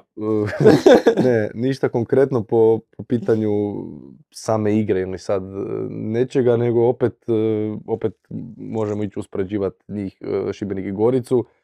Di ok, Šibenik je pobjedio Goricu 3-0, vidjeli smo i statistički da, da je Gorica tu bila i bolja i tako dalje, tako bliže, da 3-0 nije realan rezultat, ajmo to tako reći. Ali ja i dalje stojim pri, pri mišljenju da, da ovo još nije gotovo. Da, to što- da, da čak nije ni blizu gotovo. Da, da jednostavno Gorica ima jako, Gorica ima jako puno igrača. Ja mislim da je to jedan od problema Gorica, što imaju previše igrača. E, jučer sam rekao i u, i u prijenosu, doveli su trećeg ljevog beka, a na toj poziciji igra stoper Krizmanić. Tako da evo, to je jedan od ono light motiva što, što mi nije Kako jasno. smo prešli na? Ne, dozvoli. E, Šibenik... On, on ko Miho, to treba wrap. da, da. E, Šibenik je e, isto doveo sad razno razna pojačanja i pričali smo o tome prošli ponedjeljak, sada ne idem u te detalje, ali Gorica ima užasno iskusne igrače. To jest stvorila je oko, oko, oko kluba iskustva nekakvo, Raspopović, Tomečak, Bralić, e, pomozi mi. E, Mitrović koliko god je mlad već je godinama u HNL-u, Pršir koliko god je mlad već je godinama u HNL-u, Mrzljak ima godine, e, Matavž, odnosno Matauž ima, ima godine. Jako puno iskusnih igrača, mislim da je Gorica najstarija ekipa lige, ako se ne varam po prosjeku protiv, godina. Protiv e, Rijeke 39, e, 29, šta Da. je za Goricu. ono. I ako netko zna raditi stvari u, u datim okruženjima, a svi su oni bili u svojim karijerama i na dnu i na vrhu, to sigurno znaju iskusni igrači ko šta Gorica ih ima. Šibenik s druge strane nije ista priča, slična na neki Hmm. način. Čanađija, Je, je. Kvržić. Dobro, ok, slažem se, imaju. Ja mislim, Radonja. Gorica ima više, Gorica ima više. Ali, i ne kažem da, da, da, da Gorica e, će ostati u ligi, ali ja mislim da je taj neki narativ koji je stvoren nakon 3-0 poraza, da je to to, to je sad gotovo, to je to, 3-0, ok, 9 bodova, hvala lijepo, doviđenja, mislim da, da ne. Koliko puta još morate igrati sa Šibenikom? 7 bodova. 7 bodova, prosto. Koliko, još- koliko još puta? Još jednom? Da. Evo, to je već, to je već pobjeda, to je četiri. Gorici, na primjer. Tako da mislim da, da, da, da, da Šibenik je primio četiri gola od Lokomotive sad, što opet pokazuje neke svoje stvari. Mislim da ta još stvar nije gotova. Mislim da ta utrka još ima dovoljno vremena, ko 21. se sad odigralo, znači još 15 kola, još 15 utakmica, još to je 45 bodova je u igri. Eto. Ne bih rekao da je 45, nije matematički, ali Dobro, nije ni za Dinamo Ajde. 45 boda u igri. bolje zvuči ćete. A mislim, nije niko zaključio ni prošli tjedan da je to, da je to Ne, steko, steko sam takav dojam e, po društvenim mrežama, po medijima, ne kažem, ne, ne kažem Ne, kod nas, za- nego za mene još- nekakav populistički Da, ja, ja ostajem pri mišljenju da je Gorica za sad favorit još uvijek za, za ispadanje. Jer ono, mislim, govorimo ipak e, koliko, šest, sedam utakmica za redom, sedam utakmica za redom. Sa kupom. Sa kupom bez postignutog gola je Da. ipak malo previše. I ono, ok, sad nedostaje ti e, i Fruk koji bi ti trebao biti ključni ofenzivac. Na, treba, se- treba se malo naviknuti i na Matavža koji ono, po ovome što je pokazao bi možda ipak mogao dati nešto, nije ono sad stara olupina koja je došla tu nešto igrat. Možda bi mogao dati nešto uh, u, u prvoj HNL. I ono, ako se odustane od rotiranja i formacija i ono izmišljanja pozicija, možda ko smo govorili o Prširu i tako, ako se baš ustali ta ekipa, Da. moguće da će Da. doći bolji rezultati jer Da. za, u svakoj dosadašnjoj utakmici ti se možeš uhvatiti za neki period eh, tih unutar tih 90 minuta gdje je Gorica izgledala ok do dobro. Sad je li, je li. A sad protiv Rijeke, nakon primljenog gola, izdominirali su Rijeku 20 minuta. Da. Mislim i protiv Šibenika, ono, nakon što su preživjeli tih, ne znam, 15 minuta, ostatak prvog poluvremena su bili bolja ekipa. Šibenik ono zabije iz prekida i Šibenik je došao tu sebi u fantastičnu situaciju. Tako da ni- nije Gorica ono usporediva sa, ne znam, hrvatskim dragovoljcem prošle godine, iako su bodovno na toj razini, jer Čak Ono- možda i slabiji. da, možda je možda i slabiji, da ne znam Čak sad da koliko, da. koliko je bilo.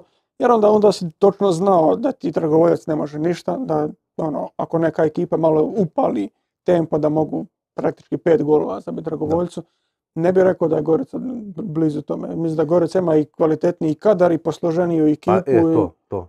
Gorica ima odličan kadar, ovo što sam rekao, to su sve igrači koji, za koje ti znaš, koje, koji su tu već godinama i, i poznata imena i, i sad i ovo što si, ali meni najveći problem po meni to, ta, te konstantne rotacije, promjene, ovo, ovo, tri, tri, zašto sam spomenuo tri ljeva beka? Imaš tri ljeva beka, igra, igra stoper ljevog beka. Pa onda Štiglec uđe umjesto Krizmanića na, na ljevog beka. Pa e, e, e, Vojtko prvi dio sezone bio je, ako se ne varam, standardni lijevi bek, Keita je većinu- bio. E, Keita, aj dobro, Keita je to bio. Evo, Keita, Keita nema ga ni na mapi. Danas evo ja sam radio prijateljsku utakmicu, mislim radio, bio sam na prijateljskoj utakmici, gledao sam, Keita igra. Keita jedan danas igra na prijateljskoj utakmici. Pa eto. I to su te stalne rotacije nekakve, to su, to stalne promjene. Ante Mate Jurić igra u napadu, pa igra Deni Jurić u napadu, pa igra Matavž u napadu, pa igra Pa Voles gle. u napadu, pa igra... Gle, s- s jedne je Cruz? S jedne strane, Tu je. s jedne strane, Evo i Cruz je igrao. gle, s s jedne strane slažem se s tobom i ja sam isto naglašavao te, te stvari. Meni čak ne, ne smeta toliko traženje toga, nego izmišljanje pozicije, na primjer, Prširu. A i to je dio A- toga. I to je dio Znam, toga. ali, ali ovo u ovom kontekstu traženja nekakvih novih rješenja, jer ta ekipa ima do sad jednu pobjedu u 20 utakmica, 21 Da, koliko je se 21. 21. Ono, očito nešto nije, nije kliknulo, nije, ne funkcionira i sad pokušavanje sa nekim promjenama Čak, da, čak se, i golmana mijenjaju. da se dođe do nečega, ok, razumijem da, da, da pokušavaš nekakvu psihološku reakciju izazvati. Ali ono, s druge strane, mijenjanje formacija i stalno rotacija tih igrača koji, su, koji, bi, koji bi trebali biti okosnica, koji bi trebali biti ključni, kao što je Pršir, gurat ga u, u završnu trećinu kad je on daleko najbolji razigravač kojeg imaš, takve neke odluke. I mislim da je tu prednost Šibenika nad Goricom što na stranu kadar igra i to što mislim da u Šibeniku ipak postoji neka puno veća hijerarhija i da se zna tko je gazda, tko je kapitan ekipe, tko treba poviknut kad treba poviknuti i takve stvari. A to, to mislim da se u Gorici pogu- pogubilo totalno. I promjene kapitana su bile isto u prvom dijelu sezone i Da. tako. Evo Da, šta bi rekao, tko je, sad, tko je sad glavna persona kod Gorice? Da priča hrvatski, rekao bi Suk. A ovako, ono, kao bi Pršir je bio kapetan prije toga, Pršir je isto mlad igrač, ne znam koliko je glasan i to. Da. Ali ono, nema, mislim Jovečić je bio kapetan prije toga, on je bio glasan, ali za mene ne na pozitivan način. A ostalo, ne- nema nekog igrača koji se baš previše ističe, bar ovako gledajući izvana kao, kao, kao neki lider. A- Da. Da.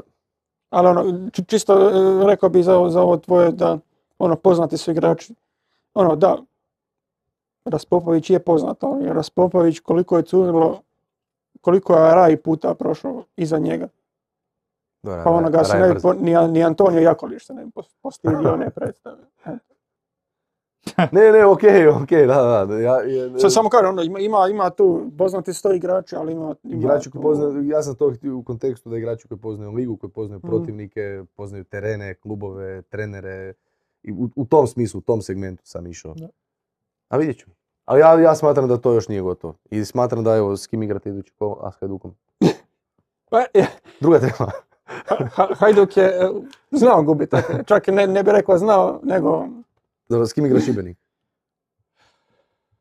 Vrijeme je za grafiku iduće kolo. Ne, nismo još gotovi. Polako, ajde, da li mogu ja voditi? I kad budeš Oprosti, ovdje, onda ćemo, ja sam e, čekao da vi završite. Slajem da i sad ću vas pitati još da li imate nešto dodato Šibeniku. Ako, Pa, Pa ne znam rekao bi da. Šibenik, znaš ono, kad, s- kad zabiju gol Gorici, pa onda se mogu malo i povući na, na kontranapade kroz tranziciju, doći do nekih šansi i ono, kontrolirati utakmicu na taj neki svoj defenzivni način. Sad kad su primili protiv, protiv Rijeke, kad su morali malo se i više otvoriti, iako Lokomotive. protiv Lokomotive. protiv Lokomotive, e, iako usporedba ova igrača Nadija i ona prijašnja je puno, puno otvorenija nego što je bila onaj bunker u prvom dijelu sezone. Ali ono kad usporediš, sad kad su morali loviti rezultat koliko prostora su ostavljali za, za tranzicije, Rijeci, to je bilo ono, jedna od loših predstava neke ekipe. Jesi- Zašto sam ostao na Rijeci? Da ne gledam i ne znam jel pričaš o Gorici ili o Šibeniku s obzirom da je... O, o Šibeniku, o loko- o- za, za lokomotivu, Da. koliko su prostora ostavljali u tim tranzicijama i ono, mislim da je to sad ono, defensivne tranzicije najgora utakmica do sad od, odrađena u HNL. Primili su četiri gola prvi puta ove sezone. Protiv ekipe koja je najbolja u ofenzivnoj tranziciji. Da. Tako da, ne znam, poklopilo se to i baš slabe reakcije, još ti se i Perić ozlijedi. Ono, nisi baš u, u idealnoj situaciji bio tu utakmicu, tako da, a, mislim, ko je, Mesa je bio zadnji vezni, njega su povukli nazad u, u, u zadnju liniju, ako se ne varam. Dobro, on je Ja. stoper zadnji vezni. Pa da, ali ono, s, Ko će s- tim, može si, s tim si opet izgubio nekako u veznoj liniji tu, Da. tu Sigurnost. taj nekakav beden, sigurnost, ono, Čanađija, koliko je dobar i pouzdan ofenzivno, opet nije toliko defenzivno, ono, ne, ne bih rekao pouzdan, nego se pozicionira nekako puno više nego što je to tipa Mesin slučaj. Mesa je bio baš šestica, Č- o, Čanađija se je dizao malo više, isto tako i Hiroš s druge strane. I onda kad izgubiš tu neku sigurnost, e, otvori se puno, puno prostora za lokomotivu. Mislim, mislio sam opet reći. Pri, pričali ste o lutanjima u izboru ekipe. neko ko je dosta standardizi- standardizirao svoju ekipu je Sergej Jakirović e, sa svojom rijekom koja je protiv Gorice imala prosjek godina 23,3 na što je Sergej dosta ponosan. Inače, bili smo na kavi danas, pitao sam ga da dođe kasnije na tribinu, Kad ali stigneš? sve se stigne. Prije nego sam išao u Goricu. Ne, ne, okej, dobro. A prije? A, dobro. E, Kad, smo- kad je Miho ispao, pitao sam ga da dođe kod nas, ali pošto sutra nije u Zagrebu, ipak neke stvari mora danas obaviti. pa A, jedna Šta bi bio u romantična Zagrebu, čovjek ima, čovjek radi u Rijeci. Pa Pa dobro, obitelj je živi, tu. obitelj mu je tu, pa tako. Postoje neki slobodni Dobro, ne, ne, okej, i okej, tako. dobro, dobro, dobro. Dakle, Jakirova rijeka. Jaka. Real je ja, sjećam se ko danas kad si to izjavio na Valentinovo prošle godine. Šta sam izjavio? Znaš Real je, kako se sjećam, Korda se žurio, mora ići, pa sam ja tu sjeo uz tebe i ti si prvo izjavio da je Real jak.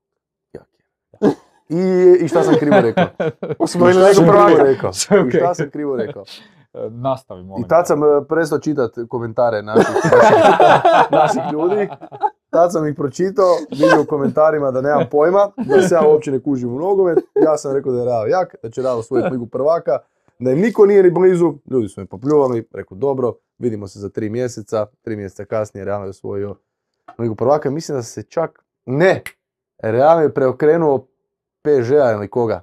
I svakoga, na koga god je najviše. Ne, ne, ali to je bilo, mislim da je bilo taman sa PSG-om. I onda idući tjedan Real preokrene PSG-a i ja sam malo se opustio tu večer ovaj, u Kalahariju i onda sam upalio YouTube i u, komentarima eh, odgovarao i to je zadnji put da sam otvarao komentare. Ali sad sam ih otvarao zbog Karija Irvinga ovaj, i dobro, doći ćemo do toga. Da. Imamo, imamo vremena za Irvinga. E, onda sad ti odmori, Korda. Da. Šta je sad? Jak. E, pa ne, na što sam meni, e, ok, sad ne sjećam se koliko sam ga prije gledao, ali Danilo Vega me se do- dosta dopada. Na- mislim, Nije, Ok. ovo, mu je- ovo je bila prva utakmica. da. Drugi Da, nastup, ali Da, to, minutu protiv Šibenika. Da.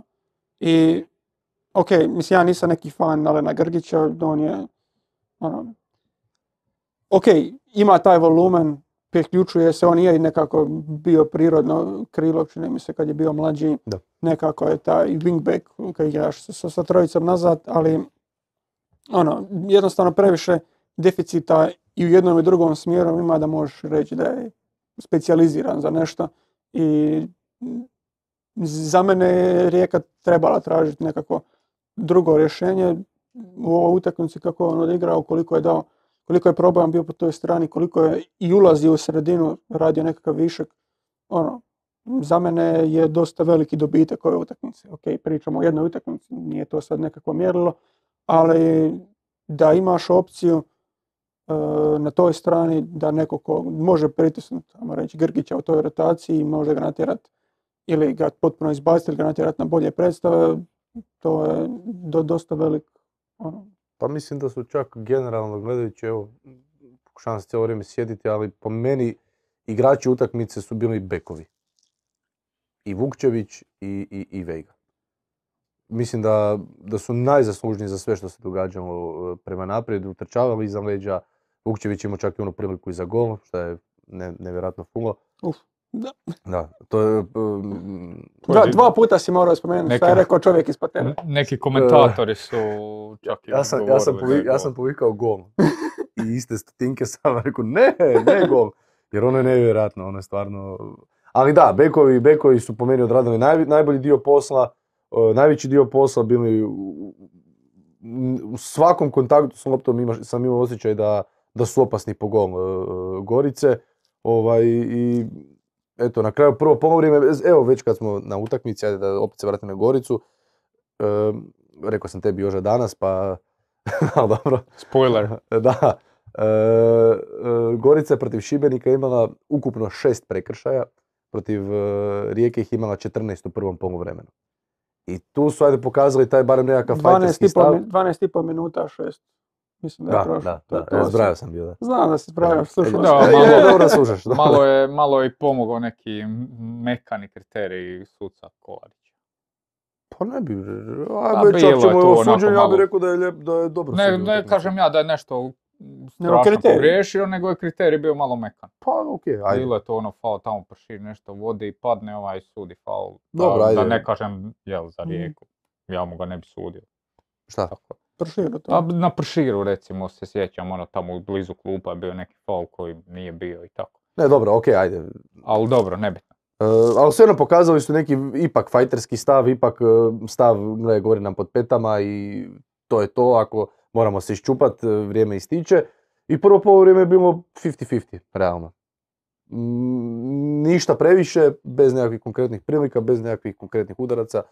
E, tuklo se dosta, padalo se dosta, prekidalo se dosta, lomila se igra i onda u drugom poluvremenu u stvari tek od penala negdje, ajmo reći, krenula utakmica se otvorilo, di je Rijeka povela, a Gorica u stvari krenula e, u dominaciju, u posjedu, u kreaciju i tako dalje, tako bliže i onda je Gorica primila drugi gol i tu je priči bio kraj. Makar je Rijeka imala puno više prilika da zabije puno ranije drugi gol, s obzirom na koliko se Gorica otvorila, jer upravo je ta prilika Vukčevića došla, neki trg po desnoj strani, pa je Jurić imao, Grgić je projurio po desnoj strani, to je bio trenutak kad se Gorica već Pa otvorila. slično kako je zabio gol Liber, mislim, to je vrlo slična situacija bila koja je... Da, da, da, da, da, e, da, da, da, da, da, e, da, i drugi, i drugi gol je pao iz, iz identične situacije, ali mm, ova rijeka je napokon dobila nekakvu, ono, oblik.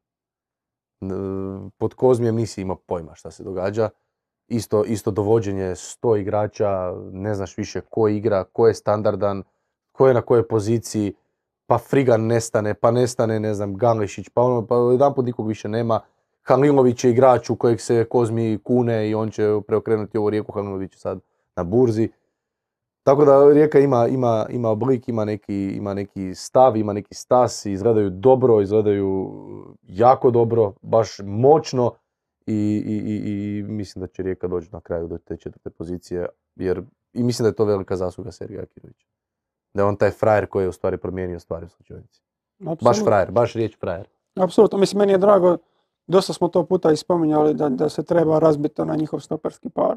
Krešić, Da. Krešić, Pavlović, ok, na kraju su obojica potpuno ispala. Mislim, mi smo dosta dugo ovdje govorili o Galešiću kao opciji, na kraju ti je došao i Dilaver. koji, je, koji se može postaviti kao taj lider.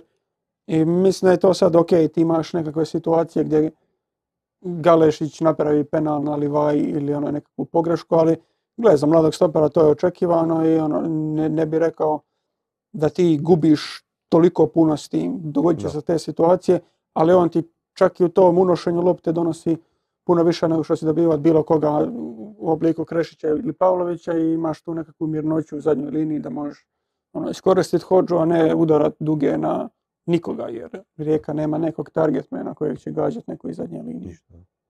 A Pavlović je znao dugu, pa pomolimo se.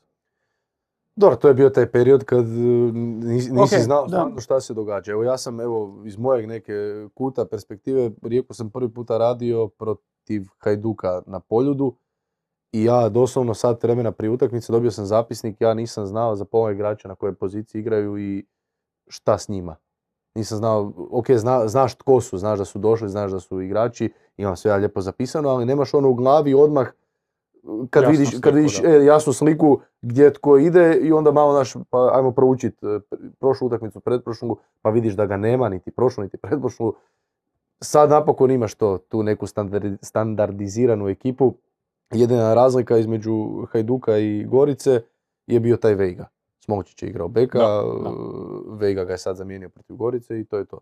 Frigan je zabio u 3 od 4 utakmice i 10 od 12 bodova ukupno osvojenih. Hoće li Frigan otići iz Rijeke ovaj prijelazni rok? Spominje se Dinamo. A mislim, spominje se neka suluda cifra, Da. mislim, 6 milijuna eura. Da. Mislim, ne, ne, ne, ne znam koje su, koja je pozadina. A, ajmo se zadržati na sportskoj strani. Sad šta Mišković, Mamić i ko već Da. ne tu, kakvo kemijanje tu, ali sa sportske strane nema nikakvog smisla da za, za Frigana 6 milijuna eura. Ok, ako ga misliš kao nekakvog potencijalnog napadača u tu rotaciju uvest, ono, s jedne strane imaš Kulenovića koji ti je na posudbi, Taman sam, u taman sam išao lokomotivi koji je za mene vjerojatno na, na višoj razini nego što je, nego što je Frigan. Ono, je malo stariji, malo je ono, i više vremena dobio je da dođe do, do nekog, nekakvog svog pl- plafona ili bar bliže svom plafonu. Ali ono, takve cifre spominjati u kontekstu Frigana kojem je ovo realno prva ozbiljna sezona, jer to na, Dra- u Dragovoljcu je bilo ono, Navikavanje na Evo ti radi šta malo, da. hoćeš, možeš šta hoćeš. Ono, učit se igrati u prvom, prvoj ligi.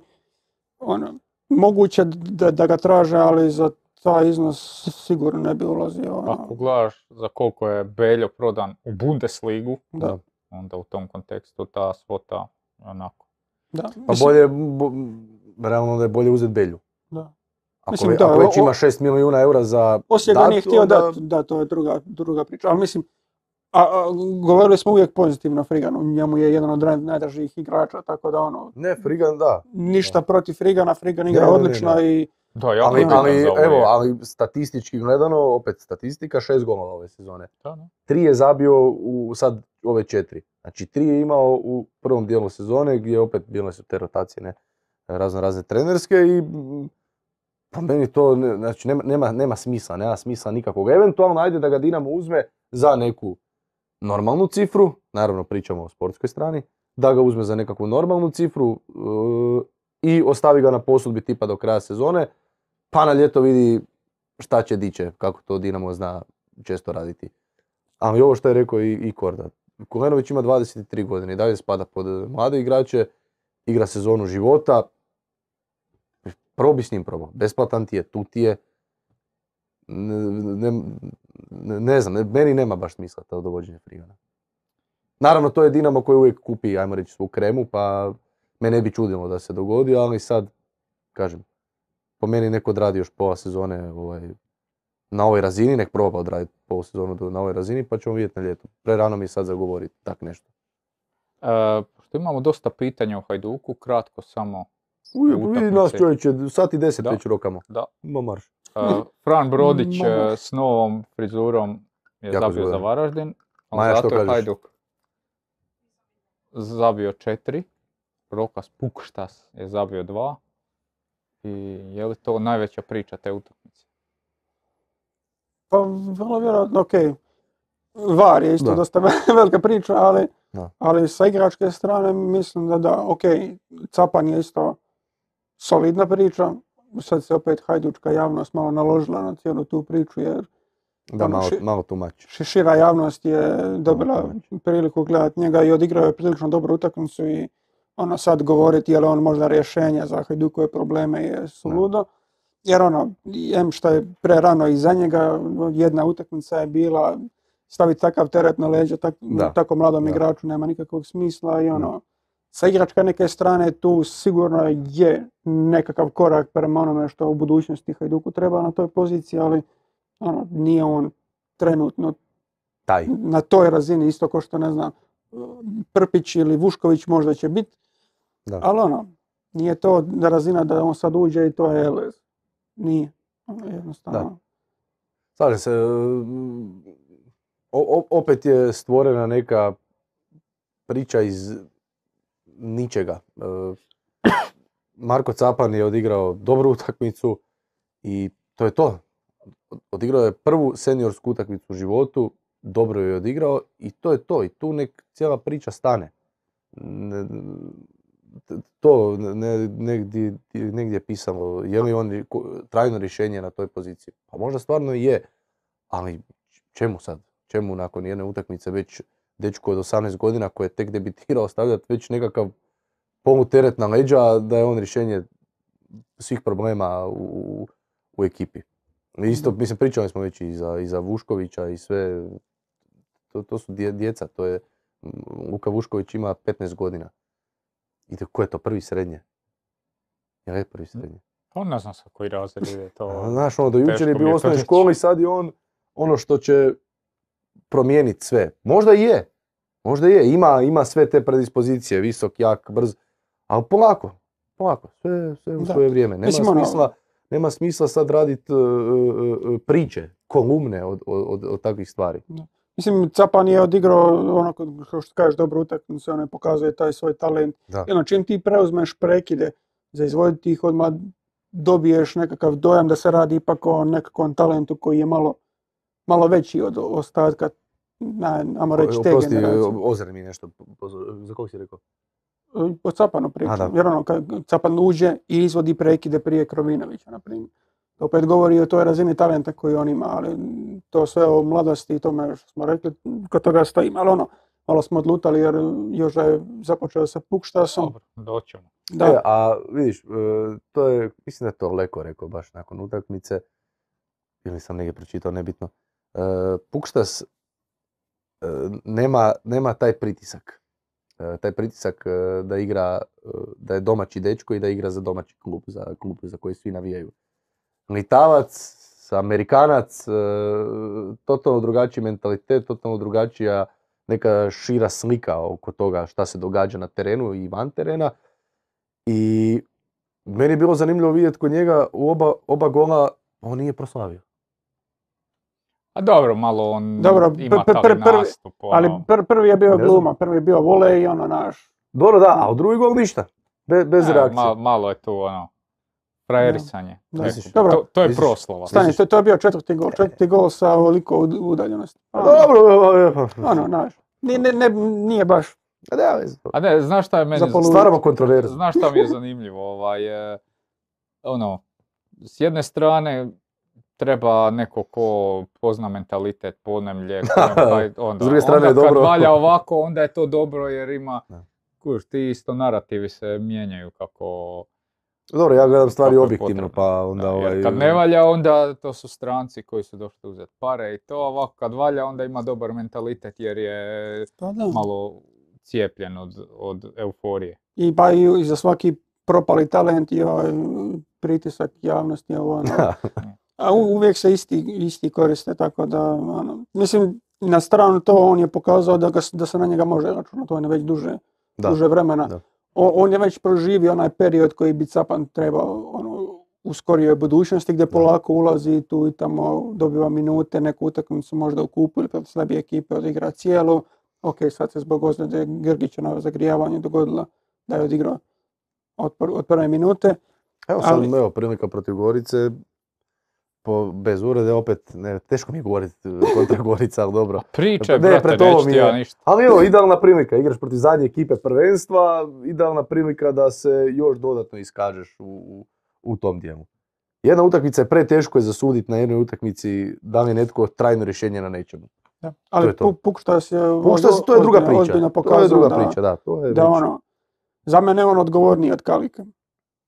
Ono, Da, puno, puno, rekao bi da, da bolje ta, tem, tajmira kad će otići visoko, kad će, oti, kad će ostati e, niže, ono, nekako je, to, to možda možemo pri- pripisati tom nekakvom, neću reći strahu, ali ipak ono, e, respektu da nisi na toj, na toj, na toj razini još uvijek, da ne, ne možeš baš otići toliko e, u napad, da si malo povučeniji, ali za ovo što on pokazao, ono, sve pohvala.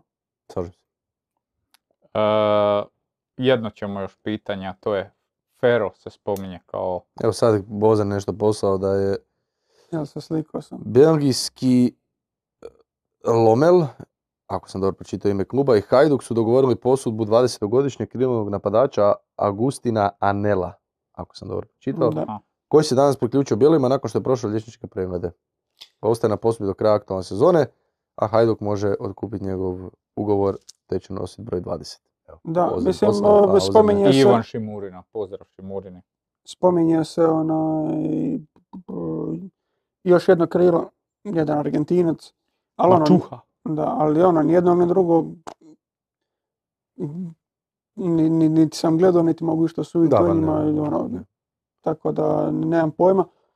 A sad, što se tiče Fera, mislim, ono, ako je, su oni njega platili milijun i pol, nisam baš siguran da je to... Ok, on je igrač koji ima nekakvu prijašnju reputaciju i ako bude na solidnoj razini, oni njega mogu preprodati, dovoljno je mlad. Ali nisam baš siguran da se on uklapa idealno u ono što, što Leko traži od svojih stopera. I on je i u HNL imao dosta problema s, u, u vidu duela s nekim igračima. U ovoj situaciji bi trebao biti stoper koji ono, iskače iz, iz linije, koji treba biti pouzdan u duelima, koji ne smije baš takve stvari gubiti. Fer, Feru to nije bilo u karijeri neka jača strana. Na stranu sve što on donosi kroz posjed i ta, ta nekakve razigravanja što može iz zadnje linije, ali onako dosta, dosta opasno je e, imati takvog stopera ako ćete imati ulogu gdje je njegovo da iskoči, da se bori sa, sa, sa igračima, ono i kad pogledaš ovo kratko što je Viteza uigrao prije nego što je ispao iz ekipe, ti si imao ono, na utakmici po dva, tri puta gdje njega suparnički napadač ovako, ovako okrene. Ima jedan gol koji je kriv, znači iz auta je ubačena lopta i njega iz auta lik okrene. On je u- ušao mu je s vanjske strane, išao je presjeći nogom i ovaj samo pruži loptu ispred sebe i sam na gol. Takve situacije su, ne znam, mislim, ako, ako ćemo o pitanjima ljudi i tome što je, nama je došlo bilo pitanje je li Lavazijem najbolji stoper lige ili šta je već bilo. Dobro, to je bilo prije par mjeseci, da, Da. i I ono, mi smo rekli da ni u Hajduku nije najbolji, jer, jer Elez je. I bilo je drlja i kamanja isto u komentarima. Ali ono, sada, sa odmakom od nekoliko mjeseci, kad je Avazijem kiksao par puta i kad su dobili malo i bolji dojem, malo su ga počeli podcjenjivati, ali na osnovu tih grešaka. Kod Fere, kod Fera, ili kako se već deklinira, mislim da... saznat, ćemo do, ne, do nedjelje. E, kod njega bi te, te situacije mogle biti još dodatno izražene. Ali, Lopa Baresko kaže, Fero je bio zvijer u Benfici, ali nakon ozljede je propao ko žeton. eto. E, opet e, ću reći nešto što govorim stalno i vrlo vjerojatno se to ljudima ni neće dopast, a i mislim Korda je to rekao malo prije, ja ću samo to naglasiti. E, tko to kaže da je netko negdje bio dobar ili da je netko negdje dominirao, to je, onaj, to je ono što mene, na primjer, najviše muči kod, e, kad se spominje Nikola Moro e, u periodu dok je igrao u Ruskoj ligi. Kad, kad god s nekim sam pričao, imao sam osjećaj da je Nikola Moro najbolji igrač kojeg mi imamo na svijetu. I da to, zašto on ne igra u reprezentaciji, pa on u Rusiji dominira. I onda uvijek isto pitanje, jesi pogledao i tjednu utakmicu u Ruske lige? Nisam. Pa onda nemoj pričat. Nemoj pričat ono što neko je stavio na Twitter, ne, neko, ne- neko Slušali su stavio. Mihu, obožavatelja Nikole More i to je dobro. Dobro, okej. Ako su ljudi gledali, dobro, sve pet. Ja nisam gledao niti Feru u e, e, Benfici, niti, niti sam gledao Moru u Ruskoj ligi i, i to je to. Sad, je li netko negdje bio zvijer? Nemam, nemam pojma. Da, Tako da, mislim, znaš, Fero je imao taj period dok je u, u- Benfici, on, gdje su on i Ruben Dijaš bi- bili stoperi, i čak i on bio taj koji je primarno primarni distributer lopte bio iz zadnje linije, što onako dosta govori s evo, obzirom, Korda je da, je- gledao. s obzirom da je ovaj jedan e, isto sad Manchester City igra, igra stopera i tako izlazi s loptom. ono, tako da s te strane ono, ima, ima tu nešto i sad da ne ispadne da ja tu, ja sam skeptičan prema tome za Feru i kakav će on bili, hoće on imati utjecaj od milijun i po eura koliko će oni njega platiti, ali svejedno mislim da bi on trebao biti u najgoru ruku treći najbolji stoper. Sad, nakon Elaza i vjerojatno nakon Avazijema, a sad ono, hoće li uspjeti doći na razinu da bude bolji od nekog od njih dvoje ili obojice ili Avazijema, to ćemo vidjeti. Jer ja ne znam, mislim, Viteza nisam gledao, iako eto, pratim Vidovića da vidim kako igra tamo na Sofi da mi iskoči, ali da sam ih gledao nisam. E, par brzo poteznih o suđenju, naravno. Naravno. Penal, Koji? Ivan Bebek, Ademi. Ademi. Meni ono nije penal. Meni je, ok, ne želiš promijeniti možda svoju odluku koju su donio jer vidiš da ima ruku ovako. Ali Hujber cijelo vrijeme ima ispruženu ruku ovako i on nije dotrčao do Ademija i gurno ga da ti vidiš ovako nešto.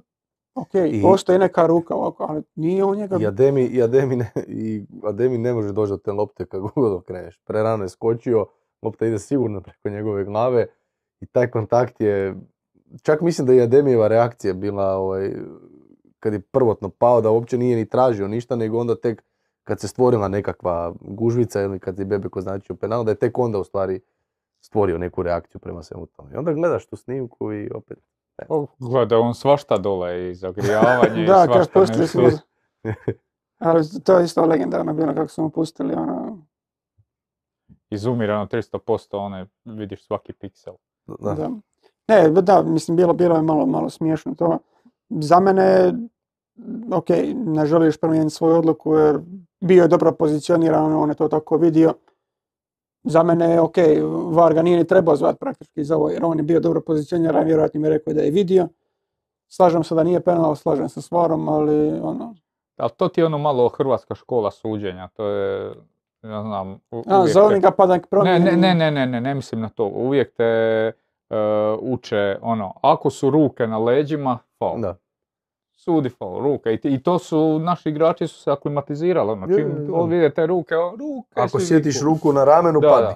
da, da. Ili to je generalno ono, kao, ne možeš procijeniti sad intenzitet, koliko, ako su ruke tu, Da. sudiš. Ali to je ono, mislim, ovo što si ti rekao, u ovoj situaciji se vidi, ruka je, ono, ti nemaš I- mogućnost da on s njom, a, Da, doslovno, možda, je, možda ga je ova- Da. ovako dodirnuo. Čak ga je ni- i rekao bi i na vrijeme pustio. Da. Znači nije ga, nije ga nikakav, nikakav kontakt da ga je gurnuo, ništa, cijelo vrijeme ruka ispružena. I ono, poništeni golovi, Dinamo.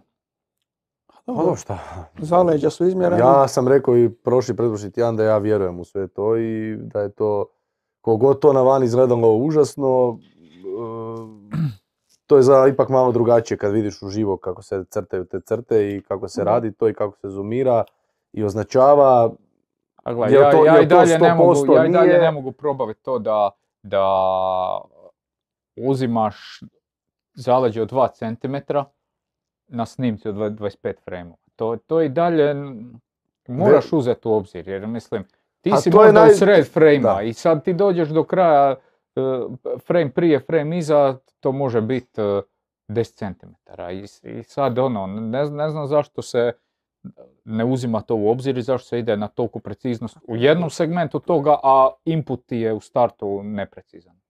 To, Da, ok, u pravu si, ali ja kažem, ja, ja, ja ne kažem ja ću da oni svakoj- krivo, vu- dobro, Da. kažem, ono, ono što su povukli na kaliku je smiješno jednom, ali o tom smo pričali, ali generalno, ok, možeš ti povući tu crtu točno, ali ako je početni, onda mora, moraš uzeti ne- neke stvari u obzir. E, golovi Hajduka, ili ne golovi, meni- prošla, nije meni prošla. prvi više, meni prvi nije gol, a drugi je.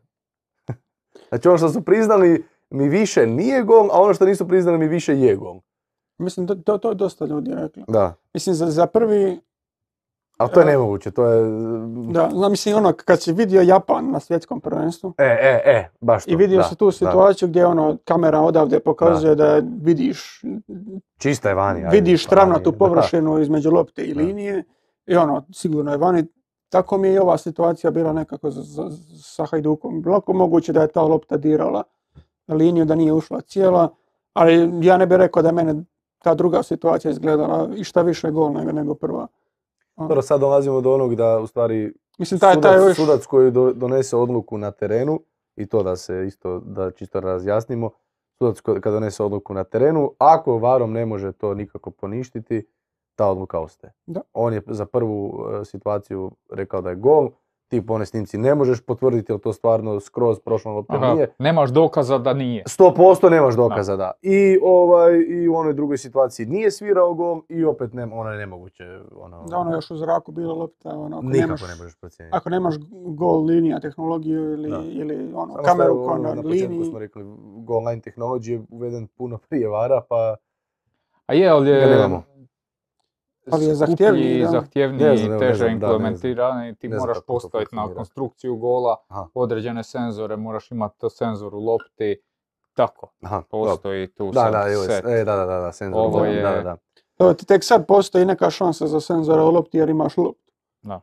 Prije su igrali svi sa svojom, tako Da. da... E, I, penal, I penal za Rijeku je bio. Je. meni se, ono, ja sam gledao gore kako Meni se is, snimam. isprva činilo da nije, ali Da, kad, je, kad je ponavljalo, Ne, ja i Anđelo Roguljić gledali smo onda gore kod mene, meni se nije činilo, od ozgo, Da. ono, Mhm. široki Na prvu kut nije, i to, nije, ali onda vidjeli smo da je zapravo da pokupio ušao, ušao je Frigan ispred, Frigan je bio. Je, da. friga. Je. E, samo sam još mislio, Lezi. Da, Elezi, ne, fascinantno mi je da, znači, imali smo sad dva crvena kartona u ovoj polusezoni za stvarno startove koji su, ono, na prvu, ajme majko. I svaki put je suca to trebalo zvat var, ne znam, u Šibeniku, Šibenik Rijeka u de, desetoj minuti. E, Knežević. Da, pokušavam Da. se sjetiti ko je I- sudio sad e, Varaždin Hajduk. e, Bel, Pa onda on je bio u je Šibeniku. Bel ja bio. Varaždin. Nije, sad moguće, ne, ne znam, ne znam. Stane, pogledat ću ja, Samo ti, ti, imam, imam otvoreno. Ja ću odgovarati na poruke. pa reci šta, šta si mislio. Neka Maja Bell mi slajda u den. E, Dario Beres ovdje, da. Maja, a ja, meni Maja Bell. Jo. Koga je sudio? Dario Bell. Aha, ja sam mislio Hajduk. da ću pogledati Šibenik. Aha, pa Šibenik mogu pogledati i njih. Šibenik i Rijeka. evo. Ovo, Šibenik. To je Šibenik, sudio Šibenik. Zdenko Lovrić. Zdenkec. Evo njega se da i sjećam te slike. Onda je bio u Varsobu. Kvar. Da, dobro, znači Ne, isti mislim- crveni to treba vidjeti na terenu i doviđenja. Zato mi se evo, na primjer, Komarić e, e, i čak i Čulina isto. e, Imam osjećaj da, da su puno odriješiti u takvim situacijama nego ovi malo stari i iskusni suci. Da nemaju taj neki pritisak, da nemaju to nešto kao ono da, da će ga izvući var. Da su prošli to prošle sezone i da ove sezone su, to je moj dojam, Znaš možda sam u krivu. Meni se Moguće da sam u Kolarić krivu. jako svidio kad je počeo, a sad imam dojam da se, da počinje previše slušati svoje starije kolege.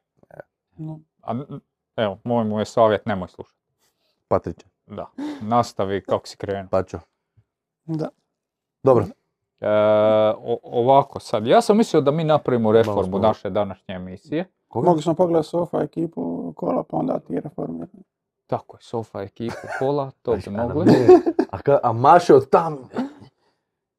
Dobro, zato, Ekipa, kola ekipa. zato, samo malo. Jel vidiš, jel vidiš da je moj e, kruh sa sedam kora, crne boje i ajme, ovo je rasistički zvučano. Evo ga, pogledajmo, Sofa Da- da momčad nisi kola spomenuo 21. kola.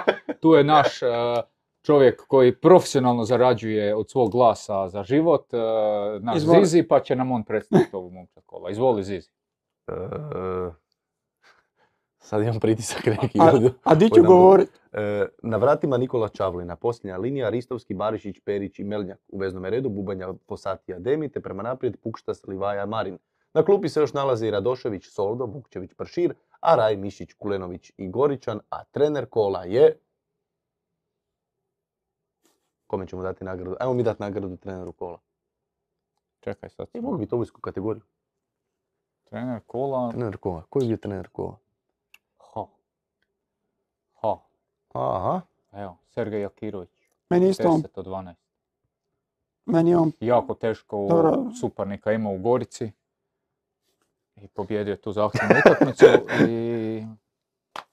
Evo. Pa možda Silvio Čabraj. Da, m, meni je pao isto Jakirović na pamet, ali Čabraj bi dao. Jakiroviću bi dao prošlo kola, evo. A mislim, se- mi, sad- mi sad govorimo o tome, ok, ovi su pobjedili s više razlike, o njima, A ne, ne zbog s više razlike, nego... nismo baš. Ne mogu reći da nisam očekivao pobjedu Rijeke protiv Gorice. Ne me tako gledat. Znaš, ono, e, da. Imala je svoje propuste Rijeka, nije sad da je Rijeka dominirala 90 minuta, a Lokomotiva je. I razbila je Šibenik, evo. E, dakle, krenuo sam tema. pričati o reformi naše emisije, pošto je 21-28, sat i pol već pričamo. Ako sad krenemo u temu o Čiri, Čekaj, stani, ja sam mislio da će biti problem što nema Mihe. plus, pa ti se razvezao, ne ja, brate, ja ovdje sjedim i slušam ti pričaš o Gorici 20 minuta, šta imaš pričat? Ali da se vratim na svoje, tako da mi ćemo sad obaviti još temu o Čiri, a ovu, ovaj segment s pitanjima bi mogli jedan Q&A napraviti ovaj tjedan, jedan dan Q&A. Ok. Dobro, mislim da, da je, ako pogledaš ta pitanja, dosta njih je odgovoreno u neku ruku. Ok, Ali bi mogli napraviti Mislim da kao- obećamo sad, pa onda Evo. javimo kroz tjedan da nećemo, ali može i tako. Ne, generalno ajmo, ajmo riješiti ovaj dio uh, o Čiri. Mhm. Ja bi dao, evo, ja bi dao vama dvojici više možda tu riječi, jer ja nisam, ja sam dosta mlađi od vas, ovaj, to jest ne- za, Ko za da tebe ne znam, za tebe ne znam, za tebe ne znam, za tebe znam da je... Ali, Frenda, nije to... A uh, nije čak toliko. Nemoj me, nemoj me sad... Maja, koje on godište? Tebe se ne čuje, tako da, ne, tako da možeš slobodno reći.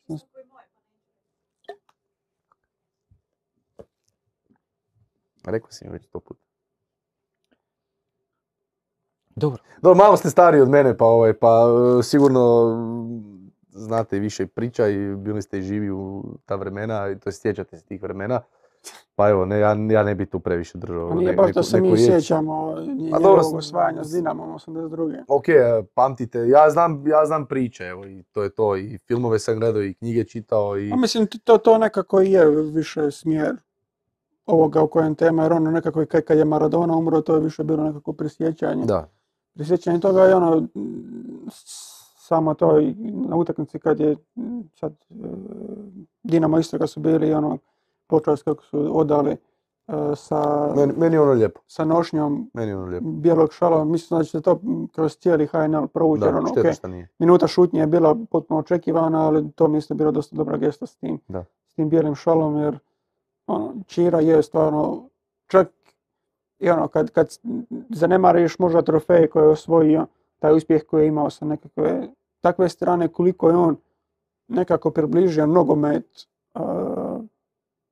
javnosti kroz svoje izjave, svoju kao tu pristupačnost, u stvari koliko, kad je uvijek, koliko je uvijek bio spreman za neku šalu, mislim da je stvarno ostavio trag s te nekakve, ono, čak i ne sportske strane, ne kažem da nije s nego koliko je jak utjecaj njegov bio sa te nekakve humoristične strane. z- ono zan- e, užasno za- mi je zanimljivo i e, taj dan kad je umro, e, ja mislim da stvarno nikad nisam vidio e, od kad imam društvene mreže, Instagram konkretnije, nikad nisam vidio toliko objava ljudi sa fotografijama s nekom osobom kao tad. To jest ne da mislim, nego sam poprilično siguran da nikad nisam vidio tako nešto. Ok, ne znam ko bi kad je poginuo pa ljudi šeraju post, pa ne znam, rip i pišu takve stvari. Ali ovo su doslovno, otvoriš Instagram, Joža, karikiram, Jožina fotka s Čirom, Kordina fotka s Čirom, Majina fotka s Čirom, Mihina fotka s Čirom. Samo, svi imaju fotke sa Čirom. Ali, I evo, to pokazuje u stvari tu neku ono širinu, tu neku toplinu koju je taj čovjek imao, da ako, ako su se po mojih followera na Instagramu slikali s njim, a to onda znači da je taj čovjek imao stvarno čelične živce. Ispričat ću ti kako je nastala fotka koju sam ja objavio. Znači, bio je to... uh, Evo vidiš, ti si objavio. To dokument- to, to, to, to, dokumentarac se ne sjeća bili, da, na premijeri, uh, prijatelj Mirkec, Ivan, Bog Ivane. Uh, bili smo na premijeri uh, Kako od Ivana dokumentarca o, kako se zove ono, vatrene godine. ne- Naše vatrivne godine. ne znam 96., sad točno 98.. na- naziv, ali bili smo na toj premijeri i sad film je završio i dođemo dole u, u neki onaj hol kina i Čiro je pored lifta. I mi ga sad iz daleka vidimo i mi smo kasno izišli, već se on odradio set slikanja i on je ispred lifta i lift se otvori. I ono, možeš ući. Ali Čiro ne ulazi. Čiro još čeka, još malo šeće tamo jer još čeka. I onda smo i mi iskoristili priliku da, da ga ugrabimo za, za jednu fotku, tako da on je, ono, volio je jako ljude i volio je, I ljudi su voljeli njega. da, i tako da to zašto svi imaju fotku s Čirom, on je u tom segmentu bio nevjerojatno strpljiv i, i ono, ima ona isto priča kad je, kad je bilo kao, ne znam s kim je točno razgovarao i pita kao, jel te zvao novinar, kao nije. "Pa Onda si ne zovi ti njega. kao, Da. moraš, Moraš Dobro, biti... moraš održavati, da. da. Ali mislim, dobro, sad e, sve to tih zadnjih dana od, od te smrti dosta se išeralo tih videa di on na onoj presici pa jebote Batistuta i, Hmm. i te njegove razne, razne izjave, ali e, i tu je, tu je stvarno bio karakter i osobojan, ali možda se malo podcjenjuje njegov stvarni učinak i na nogomet, gdje nije on baš bio neko ko... Da. A mislim, nekako je u tom modernom dobu, ono, kao što se i svakom treneru dogodi, u nekom trenutku ono, potrošiš velik dio te svoje magije. Tako da ono, možda ga ljudi sad će pamtit neko po Debrecenu i Hajduku, ne znam, po relativnim neuspjesima BiH reprezentacije ili tako nešto, ali ono, u početcima svoje karijere on je isto bio prilično uspješan trener. Mislim, s razlogom se smatra jednom, jednim od najboljih hrvatskih e, trenera svih vremena. Sad, ono, za mene, ok, ono, Ivić, Barić, Zebec, vjerojatno korak, Bijelica. korak ispred njega, govorimo o toj njegovoj generaciji ili malo starijima. Ali, onaj, ali Čiro je imao uspjeha u praktički svim svojim klubovima u toj nekakvoj ranijoj fazi svoje karijere. Rekao bi da je dolazak u reprezentaciju bio taj, ono, kad, Okidač. kad, do- kad dobije trener malo signala sa klubske strane da ne ide to, to više, toliko više dobro, vratio se bio u Dinamo, uzeo je titulu, to, to je bilo drugo izdanje, mislim, 92. 93. HNL-a i došao u reprezentaciju i već je, kad je otišao iz reprezentacije, to je bilo više manje to što se tiče. I on imao ono, i u Zagrebu nekakvih uspjeha, mislim da je s Dinamom uzeo.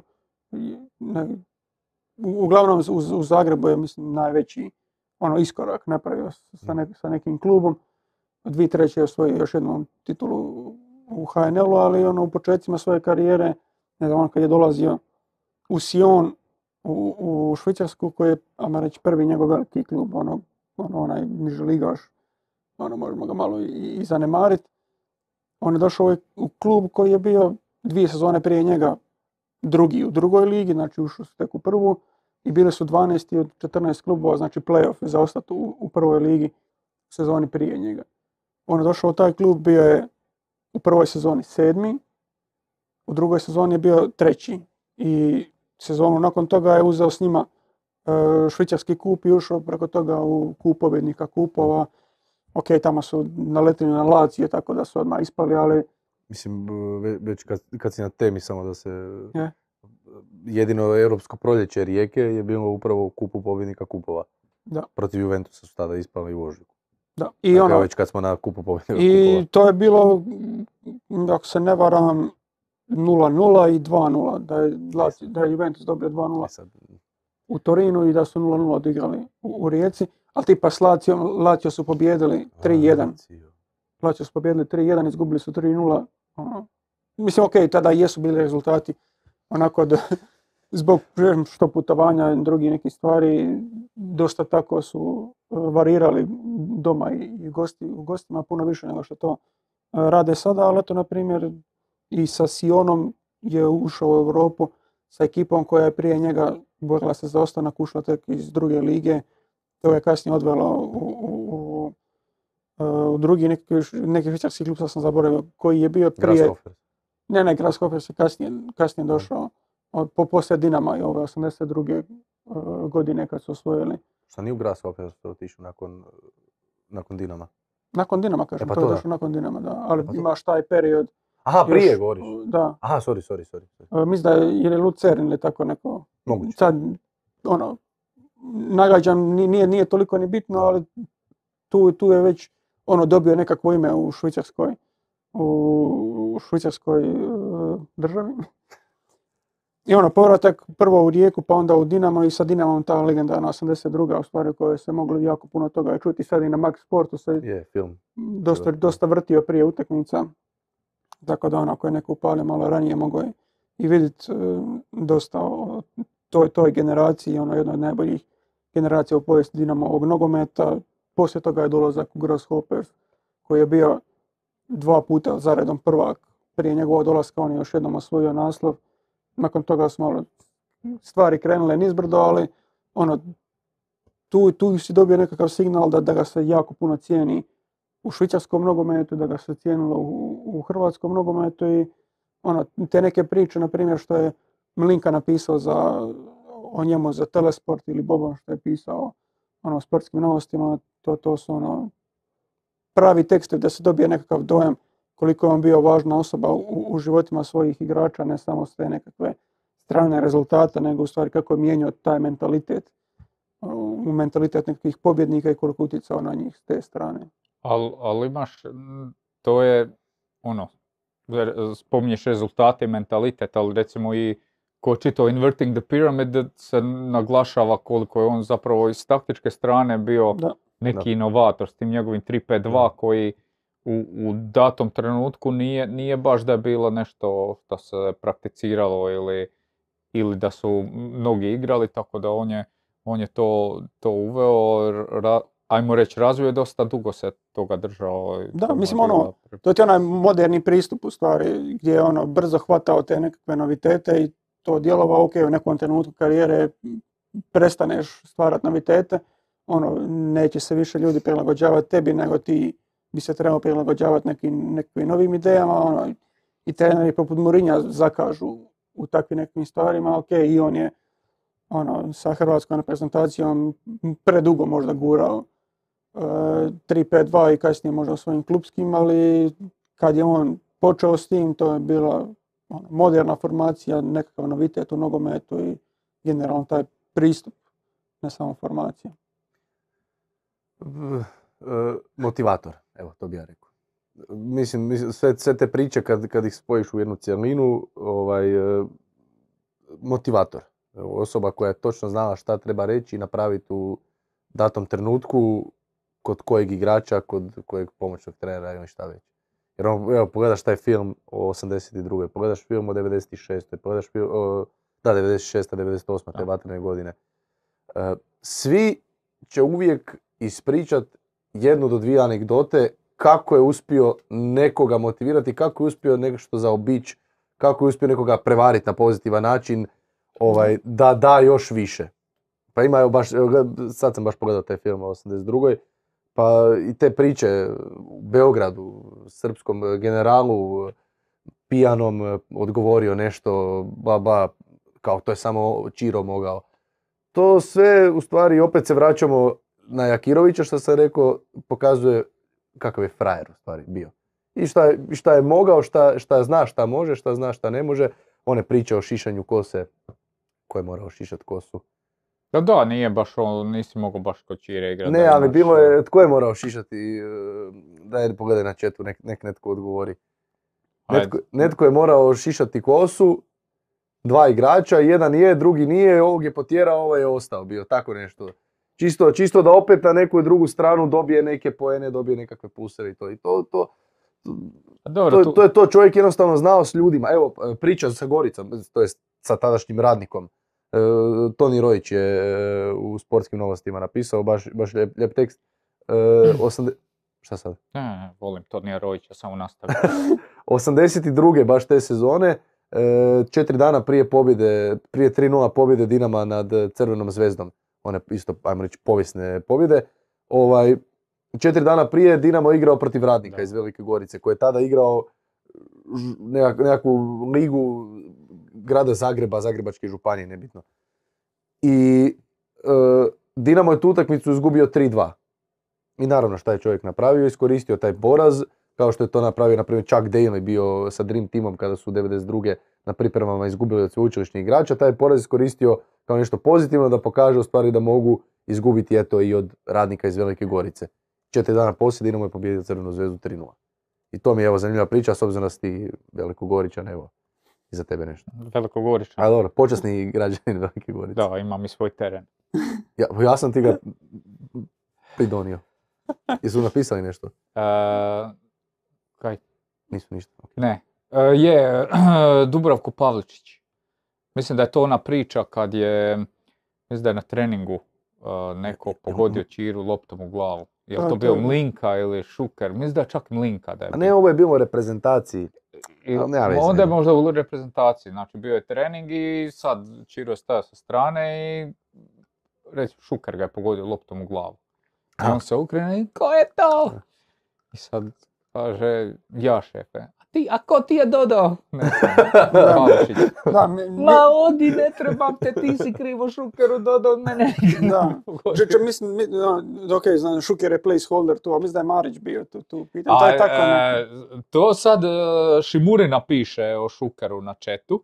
Ja se sjećam da je Marić, jer to je Joško pričao tu priču. Ja, ja mislim, ja isto mislim da je Sirio Marić, ali ne ono, može, ne znam, ni- nije ni bitno stvari za, za A. priču, ali ja mislim da je, da je ono, da, da bilo koga koga je Čiro vodio da, da bi imao milijun takvih priča. Je, i to je, pa evo pa moj stari, ne, ovaj, od, odrasao u Zagrebu i to i to, je, to su najljepše godine naravno u njegovom životu i moje 20 godina, 20 kusur godina, mlad čovjek i drugačiji je tad bio život, drugačije se živjelo nego, nego danas, nije bilo interneta i svega, pa ljudi su tamo izlazili i negdje bili i točno si znao gdje izlaze treneri, točno si znao gdje izlaze igrači i gdje ih možeš naći. I ta pristupačnost, ta nekakav osjećaj ljudi, tada konkretno u Zagrebu, da si dio svega toga je nemoguće, to je nemoguće danas.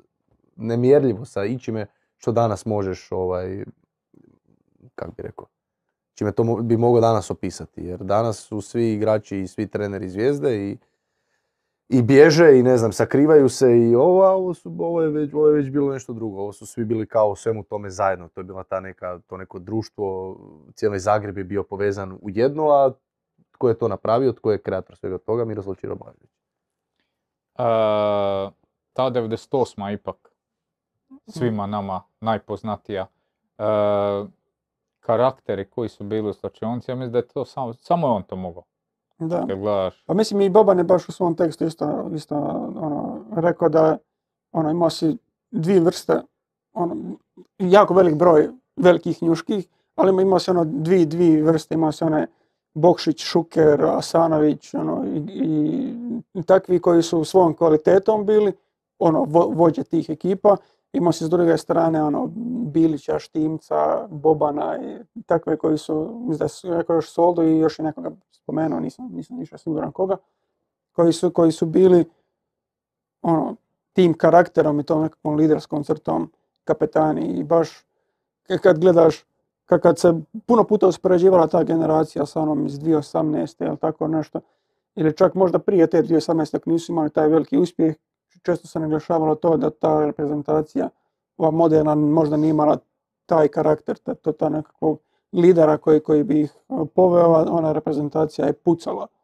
od takvih ljudi. I mislim da je to apsolutna istina, jer takva količina ono, velikih glava da ne, ne, ne znam u nekom hrvatskom sportu da se dogodilo. naravno, bilo je tu i nekih kontroverznih odluka. Robert Prosinečki, ako postane igrač, pa onda u Francuskoj, te neke k- kasna uvođenja. A dobro, mislim, kad, kad e, puno laješ, nekad ćeš lajati glupost, tako da dogodi se. Pozdrav Miho. Mislim, ono, sad, e, kakve su stvari u Francu- Francuskoj bile, zbog čega je to tako bilo, ono, ne znam, možemo, se, možemo samo nagađati, ono, postoje... A dobro, na kraju sve to, opet, opet se sve to nekako na kraju svelo na neku pozitivu, na neku danas smiješnu priču, to jest ono zabavnu priču koja, znaš, sad šta bi bilo kad bi bilo, bili, bili mi bili prvi da je Prosinečki igrao, ne znam, i to, ajde. To je, mislim da je sve jedno i ta bronca ono bila, ne, ne znam, vi se sjećate, ovaj, ali, ne možda, što, što, Šta ste imao dvije godine tad, koliko? Da, dvije i pol. Dvije Nije, ni, ni pol, ni pol. I bio sam na dočeku, evo jedna anegdota koja se moji roditelji rado sjete. Bio sam na dočeku, doček je bio na Tuđmancu današnjem. Mhm. I što je isto mi nevjerojatno, ovaj, da ono, imaš doček, umjesto na trgu Bane Jelačića ti ga staviš na, na one trg, ali dobro, okej, ne kažem ništa loše. nego- znali šta je doček. I, ovaj, Da. I moja baka je živjela jako blizu tamo u Slovenskoj ulici i ja sam samo otišao. Nestao sam. I krenuo sam put bake. Pazi, pazi ti inteligenciju sa dvije godine. Krenuo sam put bake. I naravno svi se raštrkali, traže me po, e, po, po cijelom dočeku. Ne, di ćeš naći malog Andriju. Ovaj, I neko je, ne znam više ko je skrenuo s puta malo i vidio me kako hodam doslovno cestom koja vodi do bake. I tam su me našli. Dobar doček. Ne- Neočekivan smjer ove priče, moram priznati. Zašto? Očekivao da će biti nešto zna, ko povezano. zna ko je tebe našao. Pa ne, čisto ovako jedna, digresija. E, e, bravo, bravo. Pa makar u zadnje vrijeme, da. Se pitam. Ali dobro, to je neka druga tema. E, ovako, Kako? jedno pitanje sam izabrao s četa i onda ćemo završiti. Naših jer ga nisam htio postaviti tamo u onom dijelu kad smo o toj temi govorili, a dosta je aktualno zadnjih tjedan dana. Kaže Vere 100. Komentar na dosadašnji rad Nikoličiusa. Je li flop iako su igrači e, razina više nego prije, ali treba uzeti u obzir da su Lukša i Hajdukovo ime doveli sve glavne igrače. Ili možda baš zbog toga, e, je li možda baš zbog toga e, još i dobar s obzirom da se ne miješa u posao? Koji su razlozi neimanja kadra za igranje presinga iako su to treneri željeli, a u strategiji? Jako puno pitanja. Do, generalno pitanje je Niko. Ha, mislim da je vrlo lagano, ne, mi- mislim da je Lukšo prilično dobro to posložio, da ljudi ono, na njega svale većinu odgovornosti za dobre poteze, a da se Niki spominje majka sada kad nema pojačanja na nekim pozicijama e, koje bi se trebale dovesti. A ono, mislim da je, ako ćemo o tim, ono, nećemo spominjati dovođenje Elaza, Krovinovića, Livaje kao populističke poteze, jer to je doveden igrač ono, visoke kvalitete koji će dići ekipu na ne- neku višu razinu. I nisu populistički jer realno Levine dolazak nije bio populistički. Ne, za- zato kažem. Nije došao kao... Ne, zato kažem, nećemo ih nazvati populističkim jer to, to su dovedeni su poznati igrači hrvatskoj javnosti, velika imena, ali ja mogu, mislim ono, ja bi dao ruku u vatru da Nikola Kalinić nije bio zamisao Nikoličius. Da je to bio jedan od populističkih poteza i taj Nikola Kalinić sa svojim načinom igre, godinama, spremom, nazovi kako god hoćeš, se ne uklapa ni u onaj stari Hajduk, a pogotovo u ovaj novi koji bi trebao igrati primarno pressing. I ono, sad nazvat Ni- Nikolu Kalinića nekakvim eh, problemom slačionice ili tako nešto je možda nategnuto, ali Hajduk je imao brdo, brdo problema kad su na terenu bili Kalinić ili, Vaja skupa. A ako ti ne mogu biti ta, takva dva igrača koje smatraš svojim glavnim ofenzivcima ili kako je najavljiva Nikola Kalinić kao veliko pojačanje i sve te priče, ako i ne mogu biti skupa na terenu, onda je to dosta veliki problem u slaganju te ekipe.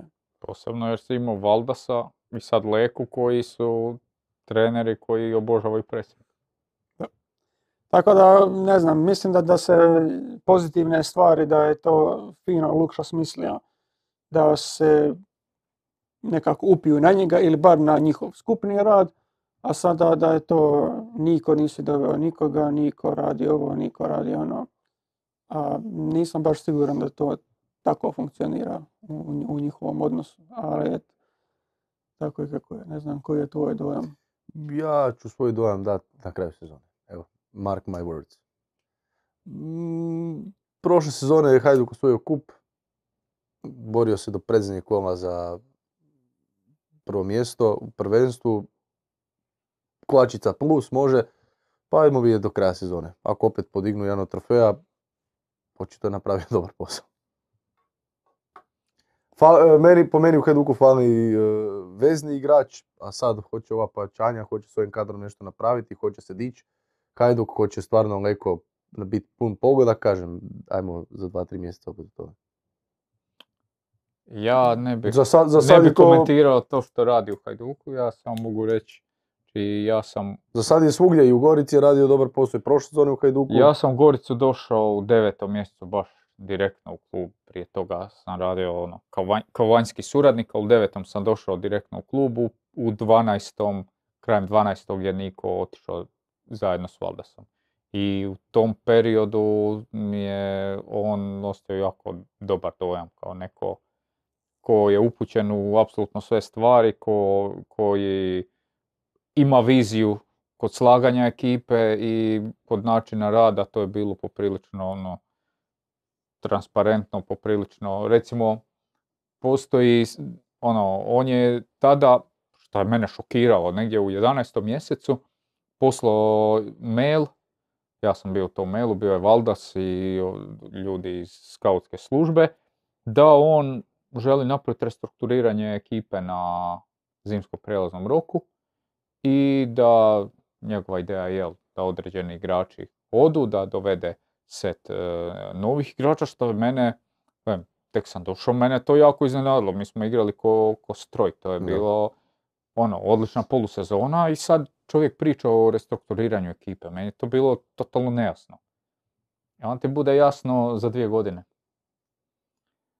Jer se to nije napravilo, a za dvije godine si gdje? Zizi. Devet bodova.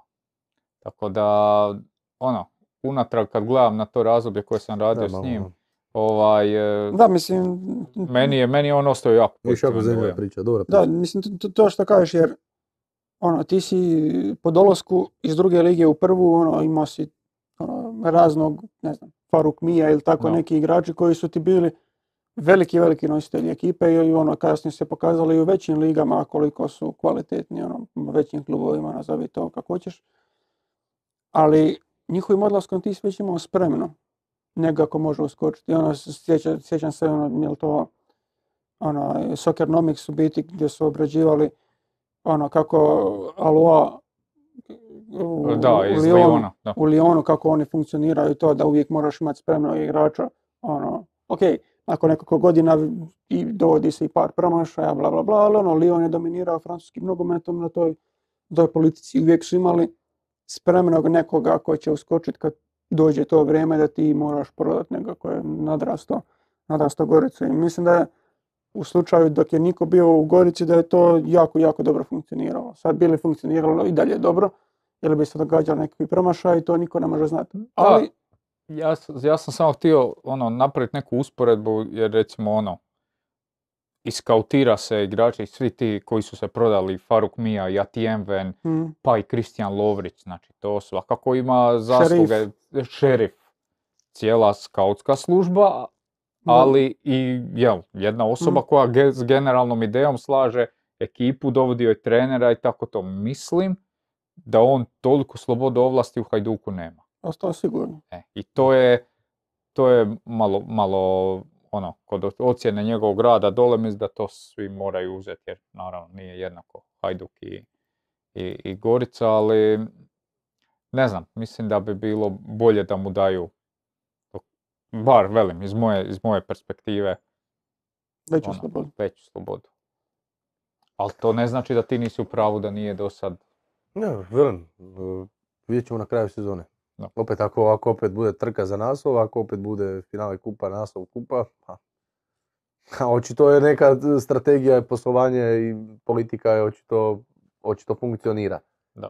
E, to šta je istina da trebaju pojačanja na nekim pozicijama, trebaju.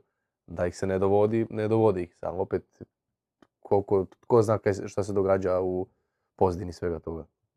Ko zna koliko su oni njih htjeli dovesti, pa nisu mogli. Pa dobro. Ili Gledaju se propalo, rezu- ne znam. rezultati toga. Ako ti Je, pa jasno, da. Ako Jasno. ono, nekakav zamišljeni plan nisi uspio odraditi, to je isto Ne, plan. ali, ali se plan ne zna.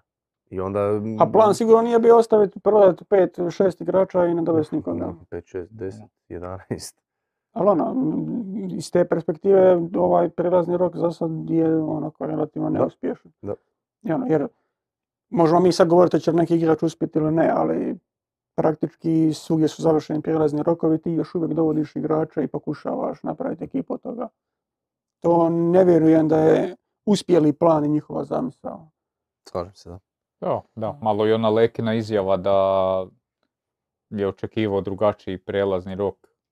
Pa da, Jer, ono, mislim, ono- dovodiš Leko koji je specifičan trener, specifičnih zahtjeva sa formacijom koju znaš kako će igrati i načinom koji ćeš, kako će igrati. I onda pogledaš zadnje dvije godine, ne možeš reći da je baš ekipa slagana cijelo vrijeme za Leku. Da. Ono. A pogotovo ne od zadnjih, zadnji prijelazni rok gdje valjda si bio, možda si bio već u kontaktu s njim da, da dođe. Jer ono, ako si Karoglana potpisao do kraja godine, onda si znao da ćeš dovesti. Da, nisi se s Lekom ti 31. dogovorio, Da. nego je to trajalo i već je tu. Da. Tako da, ima tu negativnih stvari, sigurno. Zove me Krešo Šoš, tako da moram prekinuti podcast, nema druge. E, Hvala vam na pozornosti, dragi gledatelji, što ste Ne, ne. bili s nama. Nećeš nas pustiti da se svađamo oko Kyrie Irvinga. Čekaj, da. Isuse, kako sam loše, sve sam zaboravio danas. E, Majo, molim te, stavi kameru broj 3 Nismo ni, ni ono što smo pripremili, i, e, grafike i, i sve. i izvolite Irving. Je, možemo pokazati glasanje na Instagramu. Ono što sam ti poslao. I to bi. A sa- samo da, da, da imamo polaznišnu e, točku. 50-50. Tako je. Oj, oj. Da, Ajde, ali vi- je, vi je to ono pričajte. s tribine? S tribine, da, A znaš koje je pitanje tu bilo? Ne znam, nisam Koga, znao biste, da koga biste radije imali, uzeli? Pola ili Irvinga? A nije to poanta bila naše rasprave. Nego? Nije poanta koga bi radije uzeo tu. Jer to isto ako neko ko nije gledao podcast bi rekao, ok, u ovom trenutku koga bi uzeo 37-godišnjaka ili bi uzeo Kyrie Irvinga koji ima 30 A godina. nije, pa nisu, nisam da Aha, gle, ja kad sam vidio to, to sam ja pomislio. Ja nisam. Ajmo, top 10. Svako svoje. Evo, ćeš ti prvi E, izdiktirati ja svoje- sam- Meni se, ja sam e, napravio 20, jer inicijalno je bio 20, meni se Ir- Irving ne nalazi u top 10. Meni... Inače, birano je, da odmah odmah objasnimo, Ajde. birani su top playmakeri koji su igrali u 21. stoljeću s tim da je većina njihove karijere bila u tom 21. stoljeću, ali da se pritom gleda i taj dio koji je u 90-ima. Tako da, ono, Jason Kidd je draftiran u 90-ima, ali je Ali većinu da, karijere. odigrao u 21. stoljeću, tako da Jason Kidd upada u te E, ja, sam, konkurente. ja sam svoju listu slagao poprilično subjektivno. Ja sam ju slagao na- na način na koji korda Isuse Bože. Jel ti to? Naravno da ima. Isuse Bože. Šta si mislio da Čovjek neće? ima brojke svakog A igrača ne, nema. i svake Pa, sezone. Pa naravno da je Pa tako. Čekaj, prije nego Pa nastaviš. stani, pa evo. Evo moje, Prije nego evo, evo moje liste. E, n- nas trojica vozimo se u automobilu, Dobro. nas dvojica je Miho i bili smo, potpisivali Hvala. smo neki ugovor, smo radili, ima od toga. Ma da. I e, razgovaramo o e, najutjecajnijim bendovima u povijesti. U. Jel, glazba, jel. I sad Korda je postavio pitanje što mislite koji su i kako su i sad mi nešto od nas Šta, na, na utjecajni kao... Na glazbu generalno. I sad mi nešto tu govorimo, nije uopće bitno, nećemo dalje dublje u ovu temu. A, I e, mi nešto naklapamo, nas dvojica, naravno, podaci iz Excelice. I Da, prodane ploče, Sve. donirano u humanitarne svrhe. Broj tako. pjesama o... Tako da molim te, ne čudi se. Nego zanima me ko, ko je, ko je bio, bio prvi.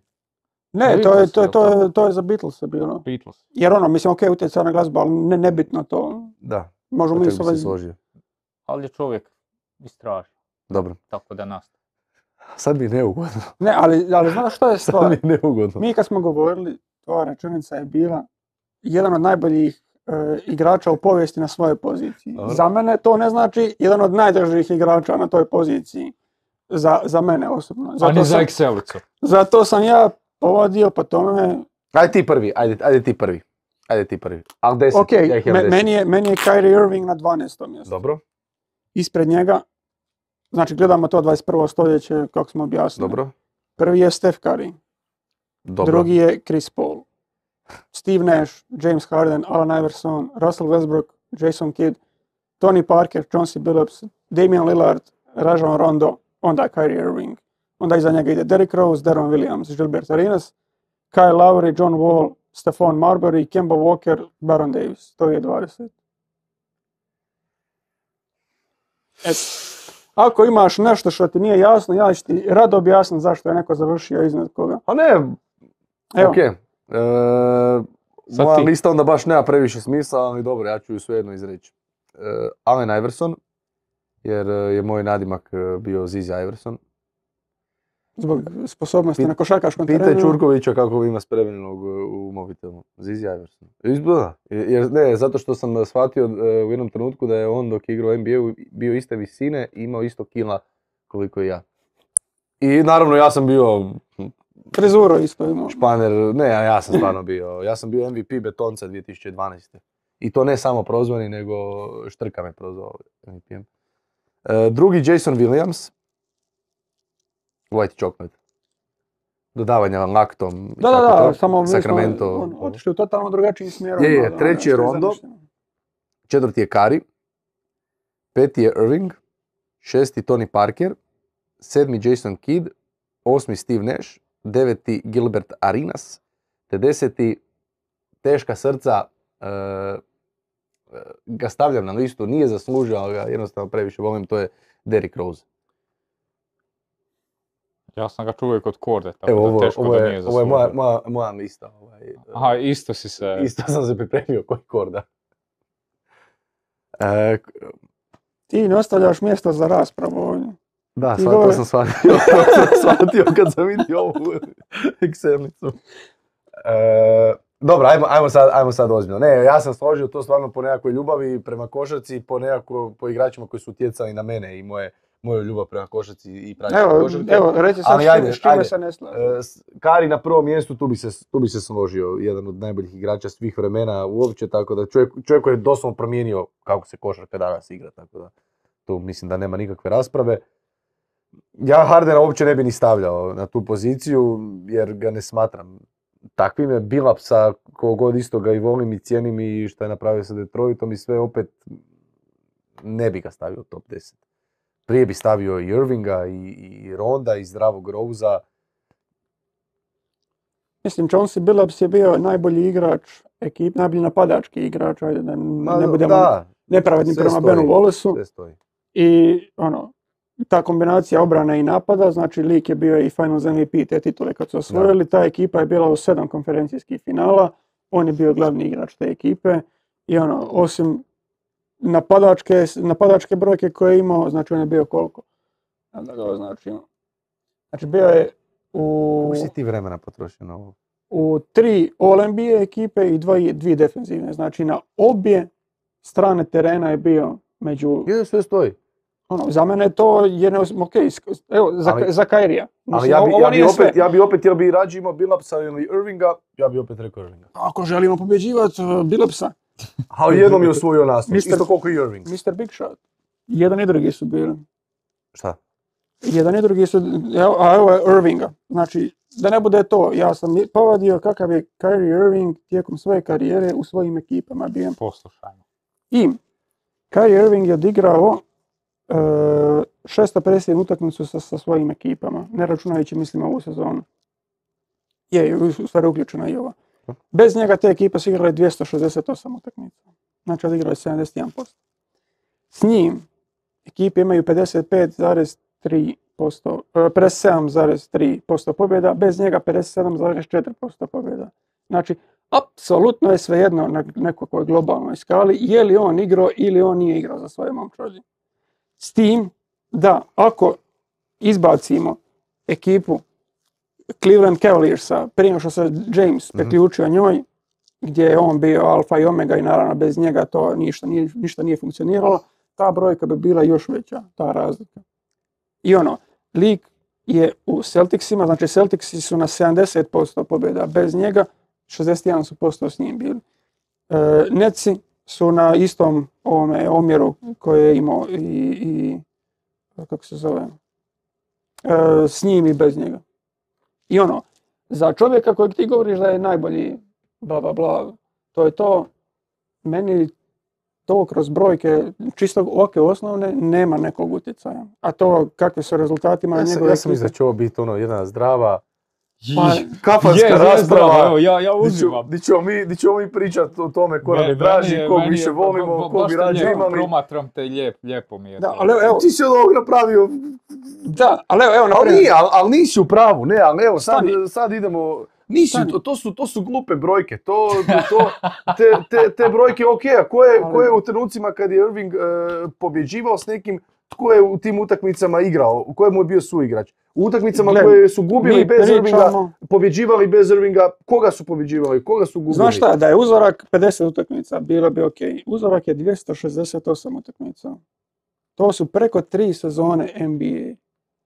Dobro, jesi, I ok, ajmo, ajmo, Ok, ajmo, evo ovako, znači Irving, koliko god je on kvalitetan, še- 11 sezona, ok, ovo je 12, a 6 puta je ušao u playoff. 6 puta su njegove ekipe ušle u playoff. Znači, bez Lebrona, lik je ušao 3 puta u playoff. To su, to su ove novije ekipe. Ok, oni Cavs su bili očajni, bla, bla, bla. dobro, Boston, sezona prije što je došao 53 pobjede, sezona kada je došao 55 pobjeda, pa nije baš neki skok. Sezona prije odlaska 49 pobjeda, Boston nakon odlaska 48 pobjeda.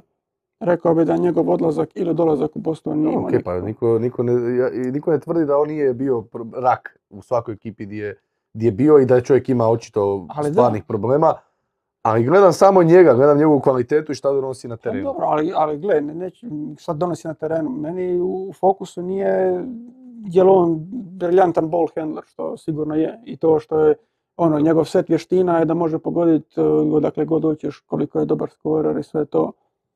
Ali jednostavno njegove vještine se ne pretaču u pobjede ekipe toliko dobro kao što se pretaču od drugih igrača. Čak ono, njegove napadačke vještine. Za obranu je ru- rupetina, tako da to ne treba To, je drugo, to je drugo. Tu se slažem. Tako da ono, zb- zbog, zbog tih stvari, kad si ti rekao najbolji igrač, jedan najboljih igrača svih vremena na svojoj poziciji, Sigurno je. He was triggered. Ono. Sigurno je. Evo, ti si ga stavio na 12. poziciju. pa dobro, mislim, ne mora, moja, ne mora moja lista biti točna. Pa, ali, 12. po... ali ti ne 20. tvrdiš da je jedan od najboljih, a čovjek je na tvojoj listi 12. Mi pričamo svi vremena jer govorimo o tvom izmišljenom pravilu 21. A, dobro, stoljeća. nećemo, ajde pričati Znači, to je o- zadnjih, o eh, Johnu ajde, Havlicekku 25. I, i ovim vodoinstalaterima. mislim, Jerrya Westa, imaš Oscara Robertsona, imaš Dobro, jednog Magic Magica Johnson, Johnsona. John Stockton, ajde. Pa mislim, Penny, oni, Penny Hardaway je bolji igrač od njega, vjerojatno kroz povijest. A ono, ne bi ga ovako na prvu stavio. Ono, ima tu, e, zato sam rekao, ako gledamo 40 igrača svih vremena, playmakera vjerojatno je. Tebe neću zvat na rođendan. Znači, najdraži.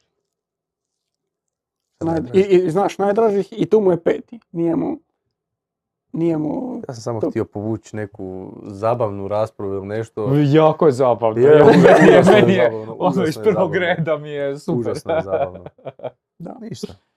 mislim, Ja Ne ja e, ne smatram e, ovo porazom, jer mislim da su ovo, jer ja ne vjerujem Nikad u- poraz, samo lekcija. Ja ne, ja ne vjerujem u te brojke, meni su te brojke, meni je to sve izmišljeno i, i to je sve pa to, mislim, nijedno, sve, sve to nije, nijednom trenutku mi nismo sad dotakli ono njegovi postotaka šuteva i tih stvari, jednostavno ono stvari koje, mislim, on i nikad, ovo nije ni trebalo biti dokazivanje moje da on stvarno je pa jedan nije dokazivanje, ovo je meni je argumentiranje zašto me na 12. mjestu, zašto nije, A, na, zašto nije ispred Tonija Parkera, na primjer, zašto nije ispred, ok, sad bi ga stavio ispred Ronda, neko bi, neko ne bi, meni nije, ali da ga neko stavi ispred Ronda, meni je to ok.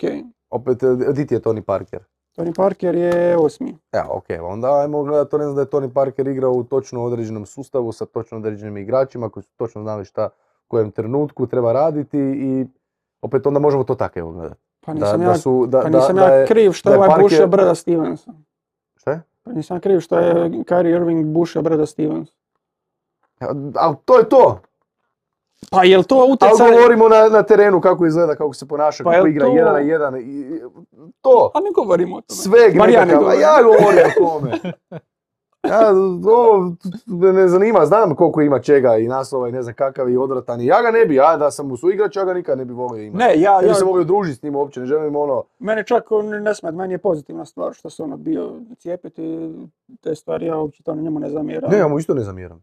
Ali, ali ja bi volio imati takvu osobu u svojoj slačionici. Naravno da ga ne bi nikad uzeo. Eto, to, to. Ja mu, ja mu ne zamjeram ništa. Mene boli briga, nek čovjek ima svoje... Ali čisto, Ali da bi se sad družio, da bi bio sretan kad, da smo na nekom tumu, ali bio bi, ne sretan. Ali ono sad da, da sam u NBA-u, da sam u suigrač, ne bi baš bio sretan. Ali to čisto kažem iz perspektive, onda bi li ga uzeo svoju momčad i koliko je on dobar na toj listi playmaker. Dobro, ja sam krivo shvatio ovu raspravu, očito ti si ju isto očito krivo shvatio iz moje perspektive i, i, i slažemo se da se slažemo, evo. Slažemo se da se uopće ne slažemo. Da. Bez veze. Baš A gle, a mislim, ne mogu ja Ovo je trebala slagati, biti kafanska rasprava. ali ne mogu ja slagati ekipu najdražih zizjevih igrača. To može samo ti. Ne, svojih, trebao si svojih složiti onako iz glave, Ali je, evo ko ih. mi je... Ali Pa koga nije, ovo nije, ovo nije moj najbolji i najdraži igrači. Ovo je doslovno, ajmo kroz brojke vidjeti ko bi trebao Ali kome najbolji. znači Roko Leni Ugić na drugom mjestu? Pa nije Lukić na drugom. A nije nije? Ali na primjer, zašto, Aha, zašto bi bio na drugom. Zašto bi bio? da, Tebi bi bio na drugom. Dobro, Zašto na drugom? Chris Paul na prvom. Zašto ne prvo? Ne, Chris Paul. Bog, je- daj, Bog efikas, efikasnosti. Isuse Bože, prevarant. to, ali tako je u stvari krenula rasprava prošli ponedjeljak. Nije. Je Krenula je od, rasprava od na- tvoje riječi. da je Irving jedan od najboljih na svojoj poziciji. Da. A onda se to pretočilo u to da mene živcira Chris Paul i da ga ja zato nikad ne bi stavio To je, to u je, top to 10 se i to, i to je trebala biti obična kafanska rasprava di mi raspravili se Joža može uključiti to. Ovo nije rasprava. Ovo je Meni je okej. Ne, do- točka i doviđenja. Odjavi podcast i idemo doma, šta? Ne. Ne mogu, pa ne mogu se protiv ovog boriti. of course. Ne mogu, a kako, kako da se njemu odgovorim? Meni je Jason Williams na drugom mjestu. ali dobro, mislim, gle, ja govorim iz čega smo mi krenuli u tom. Ok, možda smo krivo Sve je krenulo iz toga da nisi rekao najdraži. Pa nije, nije, ne rekao sam najbolji, ali mi, kao ono, znaš, nekak u tom nekom smislu, ono, kako ti viđaš košarku, kako ti zamišljaš košarku, kako ti zamišljaš da se igra, da bi volio da se igra, da bi, šta bi volio gledati, tom aspektu, ovo, ono, ovo je... Bože, koliko si vremena potrošio na ovo? Pa nemam pojma. Relativno brzo to ide kad takve stvari radiš. Svakodnevno. For Tuca. a living. Pa ne znam, vjerojatno dva sata, tako možda. Šta? Ne, stvarno svaka čast. Evo, ne mogu prestati gledati ovo. A da li svaka čast... uh, Ja vam ti ja pokazao što sam, što sam još radio. Da li svaka čast našem Ivanu Kozini koji kaže uz donaciju Korda nas za sljedeći put Excelicu, tebi 10 najdražih filmova. Ivane. E, ali dobro, koliko puta je koji film pogledao, koliko puta je zaspao za vrijeme kojeg filma, koliko je kokica pojeo za vrijeme kojeg filma, koliko tekućine unio u sebe, molim te da uzmeš u obzir. Da. U, koje, u koliko Za- sati, na, naš je za ko- navečer, za film. popodne. U, najdraži film. Koji bi ti bio ovako na prvom? Nije, Danas nije mi. Titanic najdraži film, ali da je dobar film je fenomenalan. Koji bi bio Kako najdraži? fenomenalan, ne, glavni znam, glumac se utopi. dva. Kako je fenomenalan, ima mjesta gore na ovom splavu. Ima mjesta. Ko da je ono, ko da je ko ja, 100 kila pa ne može stati. ima. Čovjek bio mali poletarac, neki ne, i ništa. To je isto, Ali mladi Leonardo je to. Da. Zgodni. To je sad zgodni. Ali dobro, to nije najdraži film. To je, to je odličan film i to je to. I kraj Zbog priče. toga sam kući. Samo kući dva. Da, ne, to, to respektiram. Ono ciglarenje, to je, A ja sam stvarno ozbiljan. to je respekt. Ja stvarno, ja, ja mislim da sam taj film pogledao. pa Pogledam ga za vrijeme Božićne onda sezone barem tri puta. Ako ne i više. Ne, ja sam To je- gledao to e, još Dugo sam prije vječao nego- ili jedinica ili dvojka, ali ipak dvojka. Znaš zašto je meni dvojka? Zato jer e, moji susjedi tamo su imali to snimljeno iz Italije na traki. Na VHS, onda Trakici. smo mi kod njih gledali dok još to nije postalo mainstream. I E, tako da. e, me- ja, ja sam inače ogroman fan New Yorka. Baš ne ozbiljno, Sad baš. Culkina. Ne, ne, baš ono, njega. e, nikad nisam bio, ali stvarno imam ogromnu želju i obsesiju nekakvu prema tom gradu i fascinira me užasno taj grad i onda mi je te snimke nekako iz 90-ih New Yorka su mi ono, i još je Božić, ja obožavam Božić, ovaj, obožavam samo kući i sve se nekako spojilo i eto. A obožavaš li novu maskotu Slavena? Kako bi nazvali, evo, evo pitanje za naše gledatelje. Ozirno ovo ćeš izrezati. Kako bi nazvali Čekaj, novu čekaj, maskotu? čekaj, čekaj, čekaj. Pa moraš se obratiti kameri, moraš koketirati s njom. Tako, izvoli. Kamera 3 jedna tvoja, sa jakom otkrivenom. Pogledajmo novu maskotu Slaven Belupa. E, mi smo naime napravili... Razgovaraj s Pa kamerom. pusti ljude da vide malo Pa duže dvije sekunde. Da analiziraju. Da, e, ka- mi smo dobili zadatak, jedan e, pametan dečko se sjetio ideje da bi mogli smisliti tri imena e, nove maskote Slaven Belupa. Viš ovako, ovdje dobre volje, tamo je ljut. Imaš To dvije je verzije. Zekić, ovo, ovo desno je Zekić. Inače nosimo svi e, jako majice koje su službeni sponsor Slaven Belupa isto tako. E, imamo, imate svi svoje pikove? Niste razmišljali o tome, znao sam da ćete me ignorirati, ne mogu vjerovati. A Miho je smislio već. Miho je dao je sve. Miho je sve smislio i onda ne dođe na podcast. Ja- ja ne ću znam, reći. I onda mene uvali tu da moram Dakle, sjediti, a ne znam šta se Slavek, zbiva. Slavek, Lupocetko i treće nisam smislio. Bježe od Belupa u, imenu, a ti bilo početko. Lupocetko. Lupocetko. To je bilo dobro. Šta ono Znači, drugo? da, da dijeli bombone, o, kad, bo- bombone, Tako dijeli- ti vidiš tableta. Da, da. Sad, kako se zove onaj drugi lijek Belupa, što ga isto reklamiraju stalno? Ne, ne- Ginko Forte. Afrička šljiva. Drago mi je da ideš u tom smjeru, ali mislim po ono što... što da si ti mlad. jel, jel, jel Neofen njihov? Je. Sad ćemo saznati. Mislim da po ono, po reklamama dole, da, da su Tata to mi radi u najčešće. plivi pa da... Lupacet i Neofen, da. Je, Neofen. Neofenko. Neo. Čekaj, što nije Neo e, nekakav zmajić? A ne- Gdje? Ne, u nekom crtiću ili u nekom, nekoj igrici. Neo, nije Neo. Ovo je neki zmaj. Ja ću ga zvat Podravko. Budi uvek kao zmaj. Podravko. Indira. Ok. Podravko. Dobro, Ok. dobro. Podravko. Da. Slaven, Slavek. Daj Korda neku ideju. A ne, nemaš. Ne, ja nisam razradio. razradi. E, Najpopularnije imena e, u Koprivnici po zadnjem popisu stanovništva. E, najpopularnije tablete. Bombon. Eto, e, pitali smo naše gledatelje, mi smo dali neke svoje ideje i to je to. Ovaj podcast traje dva i pol sata. Znači, Rekli smo bitno da, da, da smo skratili. mislili smo da nećemo imati tema za razgovor. A dobro. Znači sljedeći put e, filmove pišemo, a? Ali pitanje postoje najdraži, ne... Da, zato Dobro, se onda najdraži, pa možemo i diskutirati zbog čega je nekome najdraži. Može. Može. Ako smo se išli boriti argumentima, ja sam očekivao da će biti u tom smjeru. Ja nisam im, Ko moji moji su želi? argumenti da neko dobro izgleda na terenu i ne izgleda. Ko želi da snimamo podcast o serijama i filmovima, komentirajte dole. Sad sam nedavno Netflix otkrio, tako da mogu, Otkrio si ne. da, Netflix and chill. nisam znao. Da li bi snimao podcast o filmovima i serijama? Da. Boli iz izjebliga, može, daj. Bio sam, u zadnjih deset godina sam bio bez pretjerivanja, a stvarno bez pretjerivanja, samo u kinu preko 300 puta. Gledati filmove ili samo svratiti? Je, da. Dve, 200 kuna dat za... Čipsi, načase i one pičke Da. materne. Da li, da li švercaš? da li švercaš u E, švercam piće, to jest švercao sam dok... e, Da sam- li ti je neugodno kad otvaraš limenku pive u kinu? Ne, ne pijem, nikad nisam pio pivu u kinu. Nisi? Ne. Ja stvarno idem, kad idem, idem gledat film i stvarno se uživim, ono, baš... Šta onda švercaš? Kolu sam prije znao uh, švercat, uh, kokice kupljene. A to dok sam, to su moji mladi Jesi- dani bez... Jesi li uh, se švercao na filmova? Ne, nikad. Nikad nisam iz dvorane otišao u drugu dvoranu. Besplatno. Imam doma sve ulaznice, mogu donijeti evo sljedeći put. Imam preko 100 ulaznica, nisam počeo na vrijeme skupljati, neke su kroz život se i pogubile, ali sigurno imam ogroman bun. Evo ću baš sljedeći put. Baš da se pohvalim nečim. Dobro, hoćemo mi ugasiti ovo. A, možemo. Baš je dobro postavno.